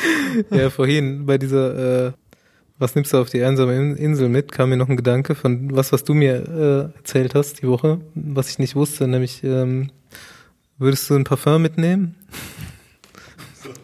One Million. Wie kommt der jetzt so auf so einen Blödsinn? Hast du nicht mal für Paco Rabanne, Ray, wie heißen die? Ah ja, genau, genau. Stimmt, ja, ja, da habe ich mal. Ach, schon direkt Das war aber verdrängt. nicht One Million, das war Invictus. Invictus, ah. Genau, genau. Und, Hast du, also, war das ein Deal, den du hattest, oder? Das war ein Deal, ja. Äh, mit, mit Paco Rabanne. Ja, der, der Staufi meint letztens, du warst, glaube ich, dann der erste Radsport-Influencer. Ja, ich glaube schon. Es war die erste Kooperation, die ich gesehen habe. Ja, ich sollte Radprofi. Irgendwas Lustiges machen. Ähm, Was, was hast mir du ist nicht so viel ein, eingefallen. Auf jeden Fall habe ich mein Fahrrad. Ich sollte was mit, das war, glaube ich, vor der, vor irgendeinem Fußballturnier. Ja, ja. Ich sollte aber auf jeden Fall was mit dem Ball machen. Und habe dann einfach eine Flasche von meinem Sattel geschossen. Und ich muss dazu sagen, die dritte Aufnahme hat gestanden. ne? Also Profi halt, ne? entweder kannst du es oder kannst es nicht. Auf jeden Fall äh, ist, glaube ich, mein Rad einmal so doof umgefallen, dass ich mir mein, mein Oberrohr ein bisschen kaputt gemacht habe. Aber gut. Äh, Aber gut. also es war kein, kein, kein, kein cooler Deal, muss man einfach mal nochmal dazu sagen. Ich glaube, äh, meine Teamkollegen haben mehr Parfüm bekommen als ich. Das kann ich dazu sagen. Aber, aber war es ein Deal für dich oder ging der ans Team? Oder Es war ein Deal für mich, ja, aber, ich Aber- habe dann halt äh, vor der Tour habe ich dann noch gesagt, ja, äh, passt auf, ihr, ihr müsst auf jeden Fall hier noch, ein, noch ins Hotel noch ein paar äh, Parfüms rüber schicken. Das haben sie dann gemacht, aber ich glaube, meine eine, eine Flasche steht immer noch zu Hause rum. Äh, ich benutze es auch nicht, muss ich sagen. Ganze Team gleich gerochen während der Tour. War das, wo war das noch, wo sich die Leute mal mit Parfum angesprüht haben? Warst du das? Nee, das war, das war Danilo Hondo, Thomas Vöckler, die haben einfach einmal. Steffen Wesemann. Steffen Wesemann. Jetzt ist es Kevin Reser. Ja, Danilo Hondo gibt es ja Geschichten, Parfüm, jeden Tag ein paar frische Socken, also immer ein frisches Paar. Und also das war, ich glaube, die Zeiten waren jetzt ein bisschen vorbei, ne, wo das Feld irgendwie nach einer Drogerie riecht. Oder ist das Ja, immer- Bogi hat auch immer ziemlich viel Parfüm genommen, ne? Ja, Eine Ja, Zeit lang. Nee, oder? das war Und früher Danilo bei hat jetzt sogar die. Unterwäsche gebügelt. Das muss man auch dazu sagen. Ja gut, wenn man die oft vorzeigt, dann Ist ja, halt- ja, genau. ist halt wichtig. Nee, ey, jetzt komme ich wieder drauf. Das war bei mir früher im Amateurteam. Sind wir immer zum Rennen gefahren, irgendwie mit allem Mann in einem Auto. Und einer hat immer ein Parfum ausgepackt und hat die anderen vollgesprüht vorm Rennen, sodass dass dann das Team Hey. gerochen hat wie ein Puff. Okay, dann machen wir weiter mit Besenwagenfragen. André, dein Besenwagenerlebnis. Äh, Zweimal habe ich das gemacht. Zweimal? Zweimal bei der Über- Tour. Jetzt, jetzt, jetzt gerade wieder bei der Tour. Aber ich muss sagen, ich war wirklich so gesundheitlich angeschlagen und so fritte, dass mir das sowas, Und dann war das erste Mal von egal war. Ähm, aber es war schön zu sehen. Da sind so drei Lotto-Sudal-Fahrer vor mir hergefahren. Das ist so ein prägendes Erlebnis. Das letzte Mal saß ich im Besenwagen, vorletzte Mal, äh, als ich Lottofahrer war und jetzt saß ich wieder im Besenwagen und drei Lottofahrer waren vor mir. Ich glaube, die vorherige Ähm. Geschichte hat uns Rick erzählt, ne? Da ist er ja mit dir ausgeschieden, glaube ich, ne? Und Ja, aber bei diesmal hatte ich den Besenwagen ganz für mich alleine mit dem Kommissär. Und äh, ja, da fragt man sich schon manchmal so Fragen, ob dieser Kommissär überhaupt äh, wirklich geguckt hat oder auch nicht geguckt hat. Auf jeden Fall musste er ziemlich oft pinkeln. Okay. Ja, nee, nee, ich finde, da kann man schon mal tief drauf eingehen. Also ist das so krass, ja? Ja gut, ich meine, äh, ja, kann man, alle, alle sportlichen Leiter haben, haben Tricks, ähm, aber auf der anderen Seite äh, werde ich jetzt auch hier nicht großartig was sagen. Äh, ich muss, muss echt den Hut ziehen vor, vor Roger und äh, wie der das Ganze durchgezogen hat äh, bei der Tour, mit, auch mit der roten Laterne. Also ich glaube, der ist mehr im Wind gefahren als manch andere im Feld. Äh, muss ich echt den Hut vorziehen, dass er sich dort äh, ja, mit Caleb Ewan sich so quälen konnte, um dort auch äh, wirklich nach Paris zu kommen. ja, rote Laterne haben wir ja schon gewürdigt. Ist äh, ja irgendwie zu dritt letzte geworden, ne? Aber finde ich auch trotzdem was, was man eigentlich, habe ich ja, glaube ich, letzte Folge oder vorletzte Folge erzählt, dass man auch eigentlich wieder so eine Nummer oder so ein Trikot dafür machen könnte. Was ist dir da sonst so durch den Kopf gegangen? Ich weiß gar nicht mehr, wer es war. Der hat mich angesprochen und hat mich gefragt, warum macht André das eigentlich jetzt mit? Wie viele Stiche hat es dann im Knie dann nach dem Sturz? Ähm, ich hatte sechs Stiche. Ähm, aber der, also die Wunde war nicht das Problem. Aber ich hab's, hab's mir das Knie halt äh, auch ein bisschen verdreht. Und Ja. Es hat natürlich auch wehgetan, klar, aber äh, so nach, äh, also am zweiten Tag, wenn, am zweiten Tag ging's, muss ich sagen. Da habe ich gedacht, okay, äh, ist alles okay. Aber am dritten Tag muss ich sagen, wenn dort direkt Radrennen gewesen wäre, dann wäre ich schon draußen gewesen. Also da Okay. war, war das Feld Gott sei Dank gütig. Die Spitzengruppe war weg und wir sind wirklich äh, gemütlich die Berge hochgefahren zum Anfang. Ähm, also das war aber nach fünf, sechs Tagen war das okay. Ich weiß zwar nicht, warum das auf einmal okay wurde, Hm. aber ja, ja. Von einer. Baustelle in die nächste. Das das- war dann auch eigentlich meine Antwort. Ich ja, kann, warte mal erstmal ab, wenn er sich davon jetzt schafft zu erholen. Vielleicht fährt er nochmal irgendwie vorne mit rein. Dann warst du nochmal einen Tag vorne mit dabei. Ja, das war der einzige Tag, wo ich mich normal gefühlt habe. Also ich Ja. bin dann, nachdem das mit dem Knie okay war, hat sich die Wunde dann halt entzündet. Ich musste Antibiotikum nehmen und dann bin ich äh, mit Dünnpfiff äh, die beiden Pyrenäen-Etappen gefahren und das war äh, ja alles andere als schön, wenn man Aber was- nachts auf dem Klo gesessen Ja. hat. Ja. Was war denn dann noch so die Motivation? Hattest du die ganze Zeit noch so die Hoffnung, irgendwie in meine Etappe nochmal ja, wieder fit zu werden und, und mit reinzufahren? Oder ich sa- sag mal so, ich wollte mich auf jeden Fall bis zum ersten Ruhetag irgendwo irgendwie retten, um dann mich hoffentlich dort irgendwo zu erholen. Ähm, und muss ich auch dazu sagen, die Etappe nach dem Ruhetag habe ich auch das Gefühl gehabt, dass ich mich, äh, dass ich wieder ein normaler Rennfahrer bin, weil ich auf der Windkante dann auch mal im Wind vorne fahren konnte und äh, dort wirklich auch äh, richtig rumrühren konnte im Feld. Gut, dann bin ich Sechster geworden, aber das war wirklich der einzige Tag, wo ich sage, okay, ich habe mich wie ein normaler Rennfahrer ge gefühlt und ja, danach ging es dann halt weiter mit äh, Kränkeleien und äh, irgendwann hat dann mein Körper dann halt gesagt, okay, bis hierher jetzt und jetzt ist Feierabend und da muss man auch dann wirklich äh, ein bisschen vernünftig sein, weil ja, man hat nur eine Pumpe. Ne? Ich glaube, ein normaler Mensch kann sich das auch schwer vorstellen, dass es aber auch wirklich halt oft funktioniert beim Radfahren, dass du einfach immer weiter fährst jeden Tag und irgendwann sagt der Körper einfach so, ja gut, scheiß drauf, okay. Ich mache jetzt halt einfach wieder mit. Wo jeder sagen würde, okay, musst du ausregenerieren, aber wenn dann das nächste Ich muss dazu kommt, sagen, äh, wenn du jetzt so auf den Besenwagen zurückkommst, ähm, eigentlich wäre ich, wär ich den Tag davor schon draußen gewesen. Äh, bei diesem Col de la Los oder wie der hieß. Ja, mit Genau, der genau. so steil, steil war am Schluss. Ja, ne? also ich habe so morgens leichte Temperatur gehabt. Der Tag davor war schon, war schon bei mir so grenzwertig. Ich glaube, da hat Lennart gewonnen, glaube ich. Mhm. Und dann äh, der nächste Tag äh, war Col de Madeleine und äh, dann dieser Col de la Los. Da stand ich, habe ich dich angefeuert, hast mich nur nicht gehört. Ich habe niemanden mehr gesehen. Das kann ich dir Hat er Schwör. vorhin gesagt, er ist sehr gut im Verdrängen. Auf jeden Fall äh, kann ich mich nur daran erinnern, dass nach 25 Kilometern ein Berg kam, der war als kleine Brücke eingezeichnet und da war ich aber direkt als erster abgehängt, aber direkt. Und da habe ich gesagt, okay, gut, dann warst du es jetzt halt hier. Und auf einmal war ich wieder im Feld. Da habe ich gedacht, okay, Col de Madeleine, wie kommst du da hoch? Gut, bin ich losgefahren, äh, hatte auch meine Gruppe mit Sam Bennett. Und irgendwann habe ich dann gemerkt, okay, irgendwie kannst du gar nicht mehr deine Wattwerte fahren. Und dann hatte ich einen neutralen Materialwagen. Wagen 46, werde ich nie vergessen. Ich bin nicht stolz drauf, aber ja, der hat mir oft eine Flasche gegeben, dass ich im Gruppetto bleiben konnte. Aber ich bin dann wirklich die letzten 22 Kilometer diesen Col de la Los alleine hochgefahren. Hinter mir war nur noch Brian Kokar und Jens de Buschere, glaube ich. Und ich muss sagen, ich habe mich noch nie so einsam gefühlt äh, beim Radrennen, weil es waren nicht viele Zuschauer da.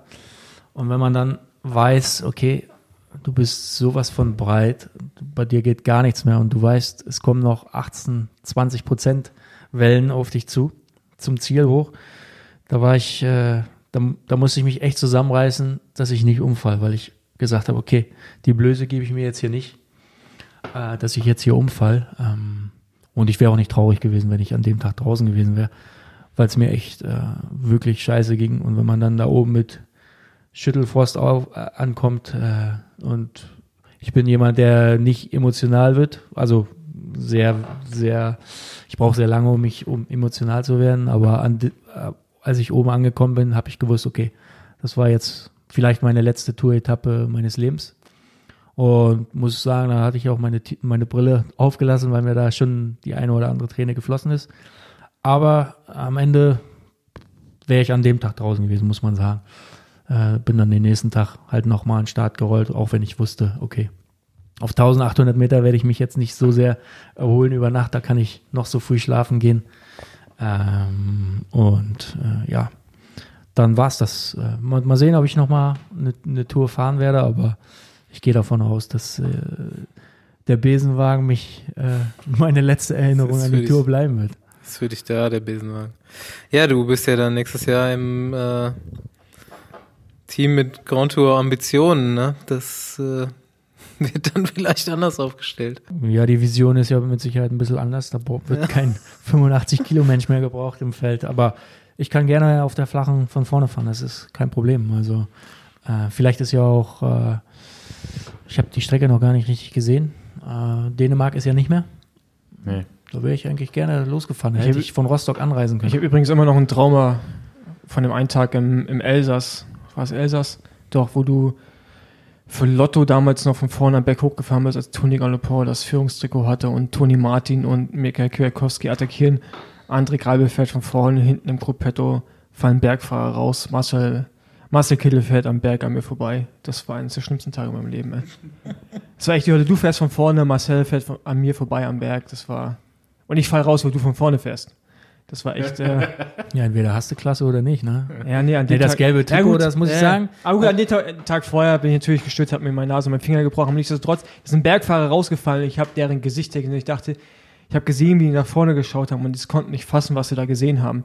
Erstmal das Toni Martin und Kwiatkowski, was die da vorne abgezogen haben und dass du von vorne fährst und Marcel Kittel, der fällt ja auf zwischen den ganzen Bergfahrern, dann auch an allen vorbeifährt auf diesen beschissenen Straßen da im Elsass. Das war unglaublich. Ja, das, aber das, das, ist, hat sie äh, eingebrannt. Ja, aber das ist so eine, so eine, äh, dieses gelbe Trikot, muss ich sagen.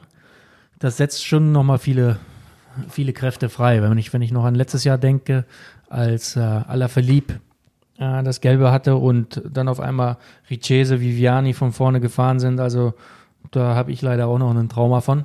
ähm, aber äh, ja, doch, so, so ein gelbes Trikot äh, motiviert einen schon. Stimmt, ich diese. Tour, wo Viviani die ganzen Berge von vorne gefahren ist, das ist mir auch noch Ja. im Fernseher gedacht. Hey, was Aber- geht hier ab? ähm, weil wir da eh gerade sind, ähm, das ist ja auch das, was, ich weiß nicht, wie viel man das mitbekommt, aber du bist ja dann in dem Fall noch mehr als ein Sprinter, ne? Also jetzt, keine Ahnung, es wäre auch sehr auf Karriere, aber wenn man, ich weiß nicht, man kann ja sehr schwer deutsche Meisterschaften mitverfolgen, ähm, im Fernsehen schon mal gar nicht, so richtig, wie du die halt auch immer gewonnen hast. Ich glaube zweimal, dreimal?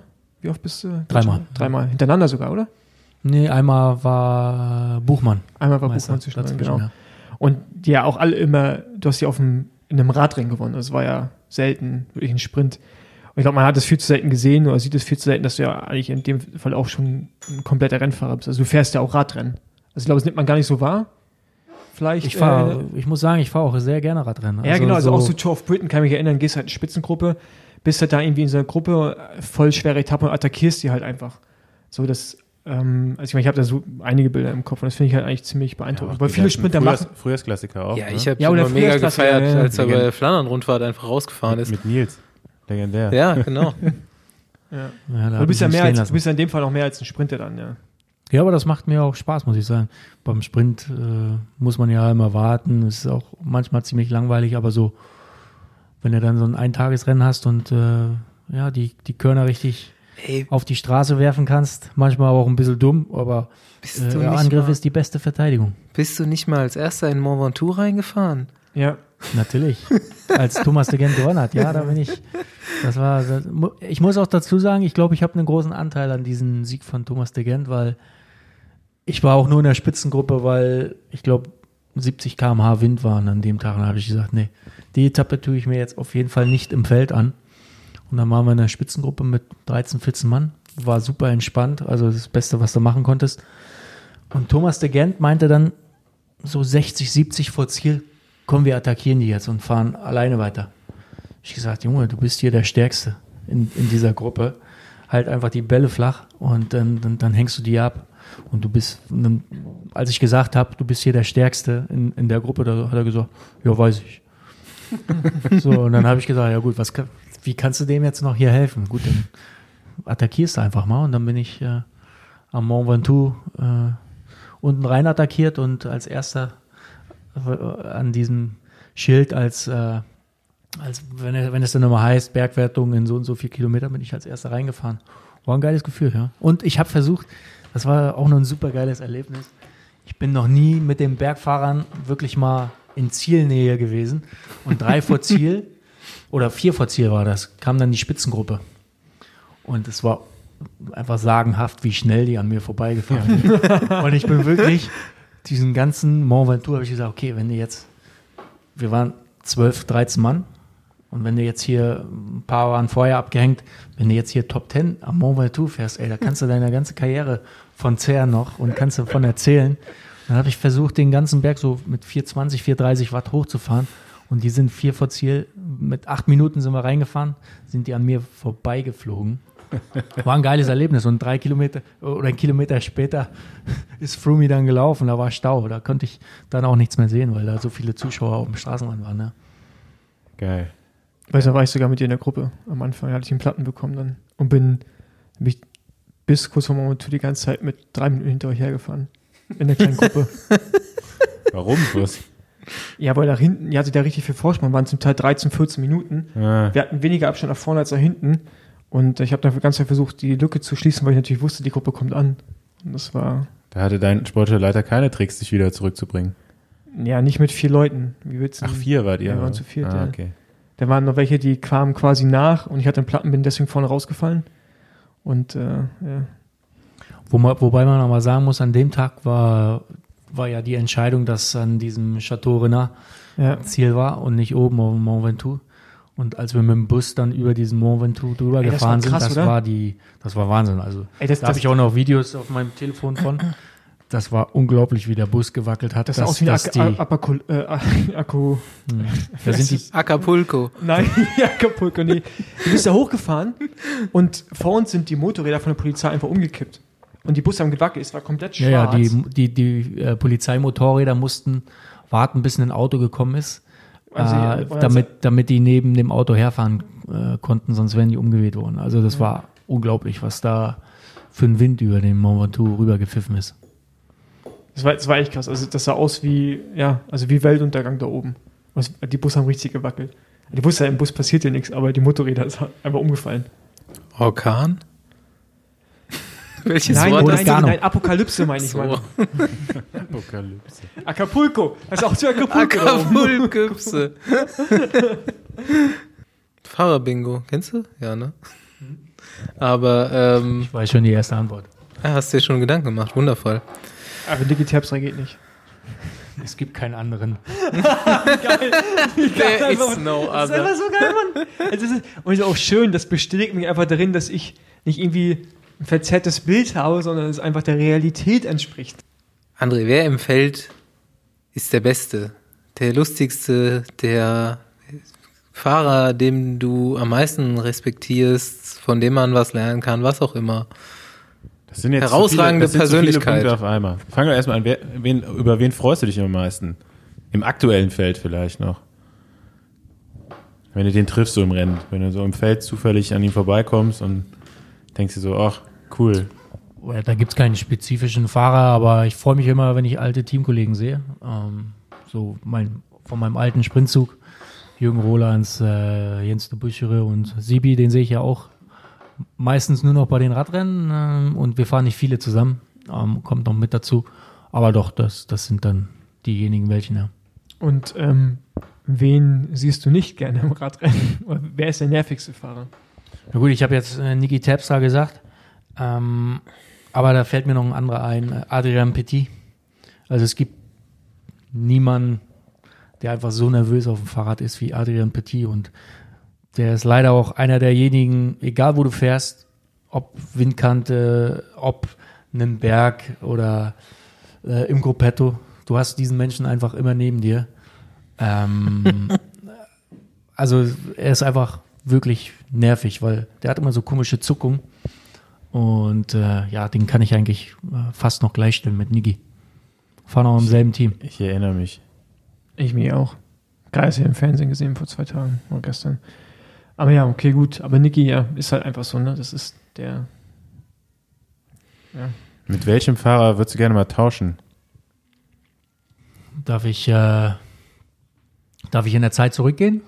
Ja, kannst auch in der Zeit. Also Cipollini wäre schon mal geil, muss ich sagen. Aber der damalige, nicht der jetzige. Ich weiß nicht, ob du ihn ja verfolgst auf Social Media. Ich habe ihn, hab ihn entfolgt, Okay, gut. Wegen was? weil es mir einfach auf den Sack ging. Und Was? äh, ich einfach auch kein Italienisch spreche. Was von den vielen? Ach so, weil er immer so viel labert jetzt. Und ich sag mal, ich, äh, ich gucke mir auch nicht so gerne nackte Oberkörper an von Männern. Insofern Mit, Äh, mit einer Riesenbrille. hat, hatte ich dann einfach gedacht, ja, dann brauchst du einfach auch gar nicht mehr folgen, weil erstens verstehst du ihn nicht und zweitens, ja, ja, nackte Haut kann ich mich auch im Spiegel selbst angucken, ja. Auch wenn ich nicht ganz, auch ganz so, ganz so äh, Oberarme habe und äh, so Schultern Ja, das- wie das er, noch, aber kommt äh, noch, André. ja, das kommt noch. Stimmt, da kannst, kannst du noch erreichen. Also, was, mach, was wirst du nach deiner Karriere? Nee, das, das, das, das weiß ich noch nicht. Also ich möchte gerne noch mal einen Ironman machen. Ich habe Oh, eigentlich aber- gedacht, das ist vorbei, nachdem ich mir meine Schulter zerstört hatte im Frühjahr. Aber ich kann wieder schwimmen. Allgemein, aber, aber gibt's, gibt's äh, Neos, in die du reinpasst? Also mit der Wade und so und Oberschenkel? Geht das? Ja, kannst du ja machen lassen. Ey? mit ich, bin der- ja, mit ja, der Wade, ich, bin ja. ja. ich bin ja jetzt nicht äh, super, super kräftig. Also äh, klar habe ich einen, also klar habe ich einen, einen, einen Oberschenkel und einen Arsch äh, und eine Wade, aber Nee, nee, das war so gar nicht, dass du dick meinst. Nee, nee, jetzt nee, aber ein bisschen, äh, so im war gerade ein kleiner Spaß, also nicht da draußen jetzt Hate abgeben, ihr andere Fans. Ich wollte ihn jetzt nicht dissen. Hm. Mhm. Nee, passt schon. Kann, kann ich vertragen. Also Ja, aber richtigen Ironman, also Langdistanz auch. Ja, hätte ich schon mal, schon mal Lust. Ja, also aber so- jetzt nicht auf äh, wettkampfmäßig, sondern einfach nur Ja, das, für das mich sag- selbst. Das sagst du jetzt. Das glaube ich dir irgendwie nicht. Genau, würdest du es dann, jetzt ist nämlich die erste Frage, auch mit dem Zeitfahrrad fahren? Ja, dann bin ich ja schneller. Klar, ist ja auch. Aber in einer gemütlichen Ist auch Position. gemütlich, okay. In einer gemütlichen Position. Also ich we- weiß ja auf jeden Fall, dass du laufen kannst, aber wie sieht's denn mit Schwimmen bei dir aus? Ja, das ist das Problem. Aber ich habe äh, Rostocker. Also, ich habe letztes Jahr äh, mit, mit Jörg Mahl, meinem, meinem Personal Trainer, habe ich äh, angefangen, Schwimmtraining zu machen. Ich muss sagen, das ist super hart. Aber man sieht, wenn man es überhaupt nicht kann, sieht man auch schnell, Mhm. Wie man sich verbessert. Äh, das reizt mich schon, aber ja gut, diese dreieinhalb Kilometer ist schon auf jeden Fall eine Herausforderung. Und wenn ich die gut über die Runden bekomme, dann schaffe ich den Rest auch. und beruflich? Das weiß ich noch nicht. Privatier. Also, äh, nee, da, nee, das nicht. Also dafür bin ich einfach äh, zu, zu. Ich bin einfach nicht jemand, der gerne Langeweile hat. Also ich werde mir schon Beschäftigung suchen. Ähm, was das genau sein wird, das, damit beschäftige ich mich jetzt eigentlich noch nicht, weil ich doch noch gerne eine näher fahren möchte. Ja, jetzt will ich aber doch nochmal wissen, warum eigentlich Cipollini? Also ich hätte jetzt, Ja, wollte ich auch noch fragen. so vom Fahrertyp seid ihr ja nicht so unterschiedlich. Nein, einfach, er war einfach eine Persönlichkeit im Feld, äh, den alle respektiert haben. Ja? Also Ja, das, ist das, ist das bitte nicht der Fall. Nein, also das, ist, Also- das ist überhaupt nicht mehr der Fall. Äh, wenn ich jetzt bei Ja, okay. der Tour Gruppetto rufe, dann gucken mich alle an und sagen, ja, fahr, auf dich warte ich auf jeden Fall schon mal nicht. Aber äh, nee, das ist einfach nicht so. Wenn, also früher kann ich mich daran erinnern, vor sechs, sieben Jahren, wenn wir alle gemeinsam Gruppetto, wenn einer Gruppetto gesagt hat oder gerufen hat, dann hat- hat der Rest das auch gemacht. Und dann hast du einfach die Gruppe bei dir gehabt. Und jetzt äh, bei der Tour sind wir alle wieder alleine gefahren. Und das ist dann schon, ja, irgendwo, irgendwo ein bisschen schade, ja. Ich weiß noch so, was das so angeht. Gruppetto, World da, da warst du im Punktetrikot und Zernkunft Sierra Nevada, da war ich mit dem Gruppetto und ich wusste, wir fallen aus der Karenzzeit raus. Da bin ich aus dem Gruppetto rausgefahren. Da war oben Sierra Nevada, ziehen wir auf knapp 3000 Metern. Und ihr kommt aus dem Zeitlimit raus an. Du hast Punkte verloren. Kannst du dich noch dran erinnern? Du hast, glaube ich, das Trikot trotzdem in Madrid bekommen, aber du hast auf jeden Fall äh, Punkteabzug bekommen. Ich weiß noch, habe ich von dir nach der Etappe einen Anschiss bekommen, warum ich das Gruppetto attackiert hätte. Und man das nicht macht. Weil ich hatte halt Angst, dass ich aus dem Rennen rausfalle. Andere meinte, Ja, aber das war unsere eigene Schuld an dem Tag, äh, du weil unser Brian Holm war unser sportlicher Leiter und der hat sich damals einfach noch gar, nee, der hat sich gar keinen Kopf gemacht. Der hat null Zeitmessung gem- gemacht. Ähm, auf jeden Fall waren wir da wirklich aus der Zeit draußen. Ihr wart aus der, Auf- ich war der letzte wir Fahrer. waren, das war glaub das der letzte oder der vorletzte Fahrer, der in der Zeit war und ihr wart aus der Zeit raus und du hast Punkte abgezogen bekommen. Ja. Ja, das war das erste Jahr, wo sie die, die, das ganze Reglement geändert hatten äh, und, und ja, die Strafen dann auf das jeweilige Trikot, auf die jeweilige Wertung, wo der Fahrer halt vorne war, ist, äh, wurde, wurde das ausgelegt und ich kann mich noch, auch noch dran erinnern, an der Etappe habe ich äh, Flaschen geholt. Bin ich vom Pinkeln wiedergekommen und habe sieben, acht Flaschen für meine Teamkollegen geholt bei 35 Grad. Und ich habe eine Strafe bekommen, 20 Punkte Abzug. Und an dem Tag noch aus dem, aus dem Zeitlimit raus. Das wus wusste ich gar nicht mehr. Aber ich kann mich nur daran erinnern, dass äh, Brian Holm am Straßenrand gestanden hat und uns ja, dumme Sprüche zugerufen hat. Äh, Aber ja, dann waren wir anscheinend wohl doch aus dem Zeitlimit, ohne Also, dass wir vielleicht, es haben, wirklich vielleicht, wussten. vielleicht hast du auch die Strafe dafür bekommen, aber ich weiß auf jeden Fall, dass ich rausgefahren war, weil ich Angst hatte und ich habe danach von dir eine Ansage bekommen. Und da weiß ich, wir sind unten reingefahren, ich glaube, da hast du Gruppetto gerufen oder jemand anderes und dann standen auch direkt alle freiwillig parat, äh, um im Gruppetto da hochzufahren.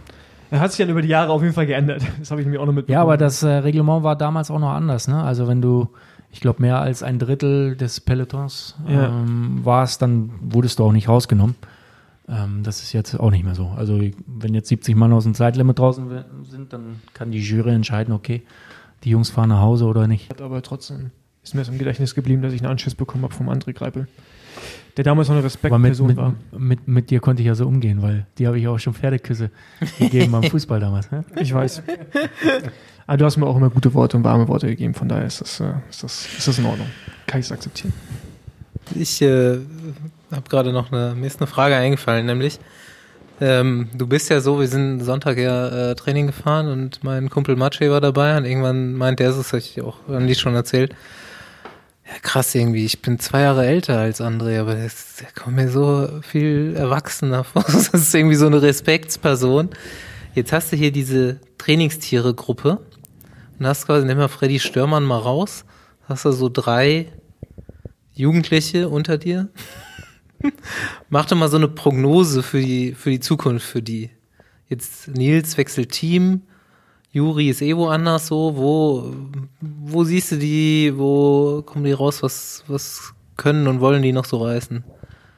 Also darüber haben wir selbst äh, schon gesprochen und man muss sagen, dass allein von der, von der Statur her ist Juri Hollmann so derjenige, welche der von der Optik her auf dem Rad äh, einfach ja eine Augenweide ist, so ist es einfach und äh, klar, vom Motor her ist äh, Nils mit Sicherheit jemand, der seinen Weg gehen wird, ähm, bei vielen Klassikern nach vorne mitmischen wird. Ich hoffe natürlich, dass er auch ein Monument gewinnen kann. Ja, und Rick ist halt Rick, ne? Der, der macht auf jeden Fall auch seinen Weg ähm, und wird auch äh, noch lange Profi sein und auch seine Erfolge einfahren, da bin ich mir sicher, ähm, wenn er weiterhin konzentriert arbeitet. Auf jeden Fall haben die drei hoffentlich noch eine lange Karriere vor sich. Ja, Rick ist jetzt beim Giro und da hatten wir es auch so, jetzt hat er ja dabei äh, Tirreno fast aus Versehen ein Rennen gewonnen gegen die Sprint-Elite und jetzt sind die da mit, glaube ich, Chimolai, Barbier und er, die eigentlich jetzt so von außen betrachtet irgendwie gleich stark sind. Und mal sehen, ob man sich da mal die, die Bürde teilt. Ob er auch mal seinen Tag bekommt da. Ja, also was man jetzt von der Strecke her gesehen hat, ist der Giro auf jeden Fall nicht immer flach, wenn es zum Sprint kommen wird. Ähm, und äh, ein bisschen über die Berge kommt er auch. Ähm, und er muss sich einfach auch mehr zutrauen, ähm, weil er manchmal, glaube ich, das sage ich ihm auch oft, dass er weiß, dass er manchmal gar nicht selbst weiß, wie stark er wirklich ist. Und mit ein bisschen mehr Selbstvertrauen und hoffentlich auch äh, wird die Teamleitung das auch ganz, das Ganze auch so sehen, dass er dort auch mal ein bisschen Unterstützung bekommt. Und äh, es muss kein Sieg sein, aber auf jeden Fall äh, so ein Platz drei bei Tireno war auf jeden Fall schon mal ein Wink mit dem Zaunpfahl und äh, das, äh, glaube ich, war auch ein guter Erfolg für ihn äh, nach der Corona-Krise und auch nach dem langen Ausfall äh, im letzten Jahr. Wie kam euch die Idee, Trainingstiere? Wer, wer hat denn das angefangen? Das ist, äh, das, das bin ich gewesen. Also, ja, ne? Hey, sch- ey, also das ist alles von Influencer in Deutschland. Ja klar, ist Das das, ist gewesen. äh, auf meinem Mist gewachsen und ich habe den Jungs dann gesagt, komm, äh, wir machen jetzt hier vor der Tour mal so einen Account und dann ging das los. Aber wir waren vorher halt schon die Trainingstiere, ne? In, also unsere WhatsApp-Gruppe heißt halt Kölner Trainingstiere. Wann machen ihr die nächste Ausfahrt? Also jetzt gerade ist das schlecht, ne? Aber habt ihr noch mal sowas geplant? Ich weiß, wann war das? Ungefähr vor gut einem Jahr, ne? War das letztes Jahr oder ist es schon zwei Jahre her? Ich weiß gar nicht mehr. 8. November war das letztes Jahr, glaube ich. Letztes Jahr, Jahr, ne? ja. Wie viele Leute waren da? 400 oder so? Kleine 450 Radtouristik gezählte. über, über Nacht organisiert. Im geschlossenen Verband. Ja, ist ja sowieso Versammlungsverbot. Ähm, also wir müssen das auf jeden Fall vertagen, aber es wird auf jeden Fall wieder eine Ausfahrt geben. Also wir hatten das in diesem Jahr eigentlich schon geplant, so im Mai rum. Äh, so wollten das eigentlich mit, mit rund um Köln ein bisschen verbinden. Ähm, aber ja, gut, alle wissen, warum unsere Ausfahrt dieses Jahr nicht stattgefunden hat. Man könnte mal so eine richtig krasse Critical Mass so machen. Ja, Mann. 11.000 Abonnenten habt ihr mittlerweile schon. Also, Die Trainingstiere sind Influencer. Leider seid ihr eigentlich alle in unterschiedlichen Teams nächstes Jahr, oder fast alle. Sonst könntet ihr ja sogar äh, Verträge, also so äh, Sponsorenverträge annehmen da. Ja, wir haben die Trainingstiere, den Account ein bisschen vernachlässigt in diesem Jahr. Ja, immerhin. Also ich Ja, meine, gut, aber die Videos, die kommen so einmal, gut. eben einmal die Woche kommt ja noch was und ich finde es schon ein geiles Konzept eigentlich, dass, äh, dass der Radsport-Fan sich da so, Konzept. ja, das ist einfach so sich in den Stories erwähnen und so miteinander quatschen, wenn man bei unterschiedlichen Rennen ist und das ist schon irgendwie ein Einblick, den du Ja, ja, ja, sonst nicht Fall. so kriegst. ja. Ja, das Beste muss man dazu sagen, Juri, der einmal die Woche auf sein Telefon guckt, äh, der merkt eigentlich gar nichts. Ja. muss man sagen. Also wenn, wenn der dann mal irgendwo äh, gemerkt hat, dass er ein Smartphone hat und dass man damit auch äh, kommunizieren kann, ja, dann Krass, ist das das auf jeden Fall schon mal schon mal positiv, ja, wenn er das noch so Leute gibt, mitbekommt. ne? Aber ich glaube. Juri hat noch nicht einmal dort was reingepostet. Aber ich glaube, der, hat- ich glaub, der hat ein sehr glückliches Leben damit. Ja, ja. Also, total beneidenswert. Ja. Ja, also ich, kann- ich habe, glaube ich, jetzt in der Zeit, wo wir hier sprechen, bestimmt hundertmal auf mein Telefon geschaut und dreimal bin ich einfach versunken in irgendeinem Scheiß, während ihr geredet habt. Und das ist halt einfach eine Sucht. Von daher beneide Ich sag dir, da. Angeln, der Hammer. Aber Nee, wie, das- wie das- läuft das- denn die, warte mal jetzt, Das, das, bevor er wieder das, das, wäre für mich viel zu beruhigend mit dem, mit dem Angeln. Ey, da würde ich kaputt gehen. Diese Ruhe. nee, Mann, das ist gar nicht so. Paul, du die denkst Kaffeemaschine war keine gute Idee. Warum? ja. Weiß ich, ich hätte dir besser so ein Teeset gekauft oder so. Da ist auch Koffein drin. Nee, Baldrian. es gibt auch Beruhigungstees. Das wäre. Oder ich fange einfach an zu kiffen, dann beruhige ich mich auch. an. oder so. Ähm, sag mal jetzt, ihr seid ja in alle in unterschiedlichen Teams und habt ja wahrsch- wahrscheinlich auch alle unterschiedliche Trainer, oder? Ähm, funktioniert das trotzdem? Wie oft fahrt ihr eigentlich zusammen als Trainingstiere? Aber wenn wir zu Hause sind, dann fahren wir eigentlich immer zusammen. Ähm, auch wenn es, der eine macht jetzt eine Kaffeerunde und die anderen fahren 80, 90 Kilometer oder was weiß ich, dann fahren wir eigentlich immer gemeinsam los und der eine dreht dann ab und der, der andere, äh, äh, die anderen beiden, die arrangieren sich. Äh, aber auf alle Fälle versuchen wir schon, wenn wir zu Hause sind, dort äh, gemeinsam loszufahren, ja. Und dann seid ihr immer nur unter euch oder sind da ab und zu noch andere mit dabei? Wohnen ja doch noch ein paar hier in der Gegend, ne? Aber das hat sich nicht so etabliert irgendwie. Äh, Das hat sich nicht so etabliert. Ich habe immer so das Gefühl, dass, dass die nicht mit uns trainieren dürfen, so ungefähr. Man weiß ja auch, äh, äh, Team Sunweb ist immer ziemlich strikt und äh, ähm, so für, bei mir kommt das so ein bisschen rüber, dass äh, die mit uns nicht trainieren dürfen. Vielleicht fahren wir auch zu schnell, Mit vielleicht uns fahren wir auch zu die auch nicht langsam. trainieren. Äh, vielleicht sind So langsam kann gar nicht sein.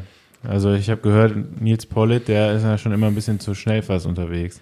Ja, der hat so einen neuen Vorbau. Der ist immer ein Stückchen länger als die anderen. Aber das lässt mich, lässt mich so kalt. Ich fahr mein, bin mein ganzes Leben Radrennen gefahren und muss ich das nicht nur im Training. Ja, was machst du denn? Hängst du in Seilen, Nils? Und Ich sag ihm dann einfach, dass er mir nicht zeigen muss, wie stark er sein muss, äh, kann. Also, das sage ich ihm dann einfach.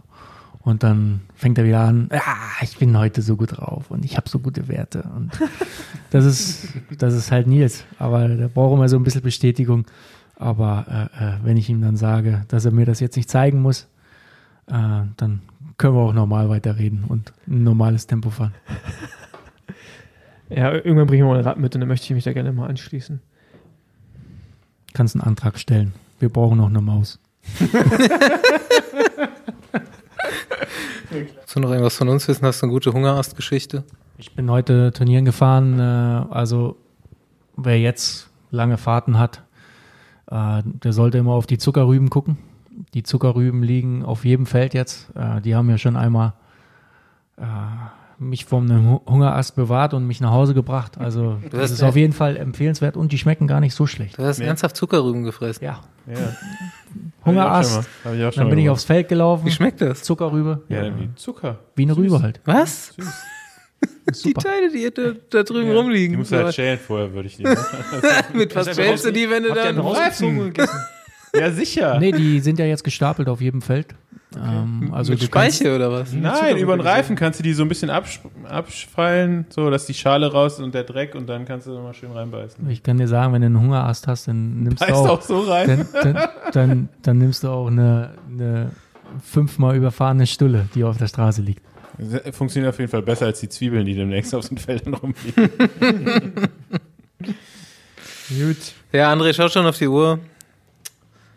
Genug erzählt. genau. Und relativ wenig über Radsport, oder? Haben wir das gut Jetzt war gemacht schon heute? Radsport, aber halt geil, der geile Teil davon. Ja. Der interessante. Ja, also ich fand's, fand's in Ordnung. Ich find's in Ordnung. Wir können ja irgendwann dann nochmal über Radsport reden. Machen wir. Somit verabschiedet sich die Maus. Ich verabschiede mich auch. Danke fürs, ähm, fürs Mitmachen, André. Genau. Danke fürs, fürs, fürs äh, Empfang und für die Pizza und äh, das alkoholfreie Radler. Für die, für die ersten 100 Meter der Rampe Bernrad könnte ich mich auch noch anbieten als Anfahrer. aber, erst, aber erst nächstes Jahr irgendwann. Dieses Jahr wird, wird eng. Ey, das müssen wir 100 echt machen, ganz ehrlich. Ja, ja, machen wir auch. Wir probieren es nochmal. Nächste Woche greifen wir nochmal an.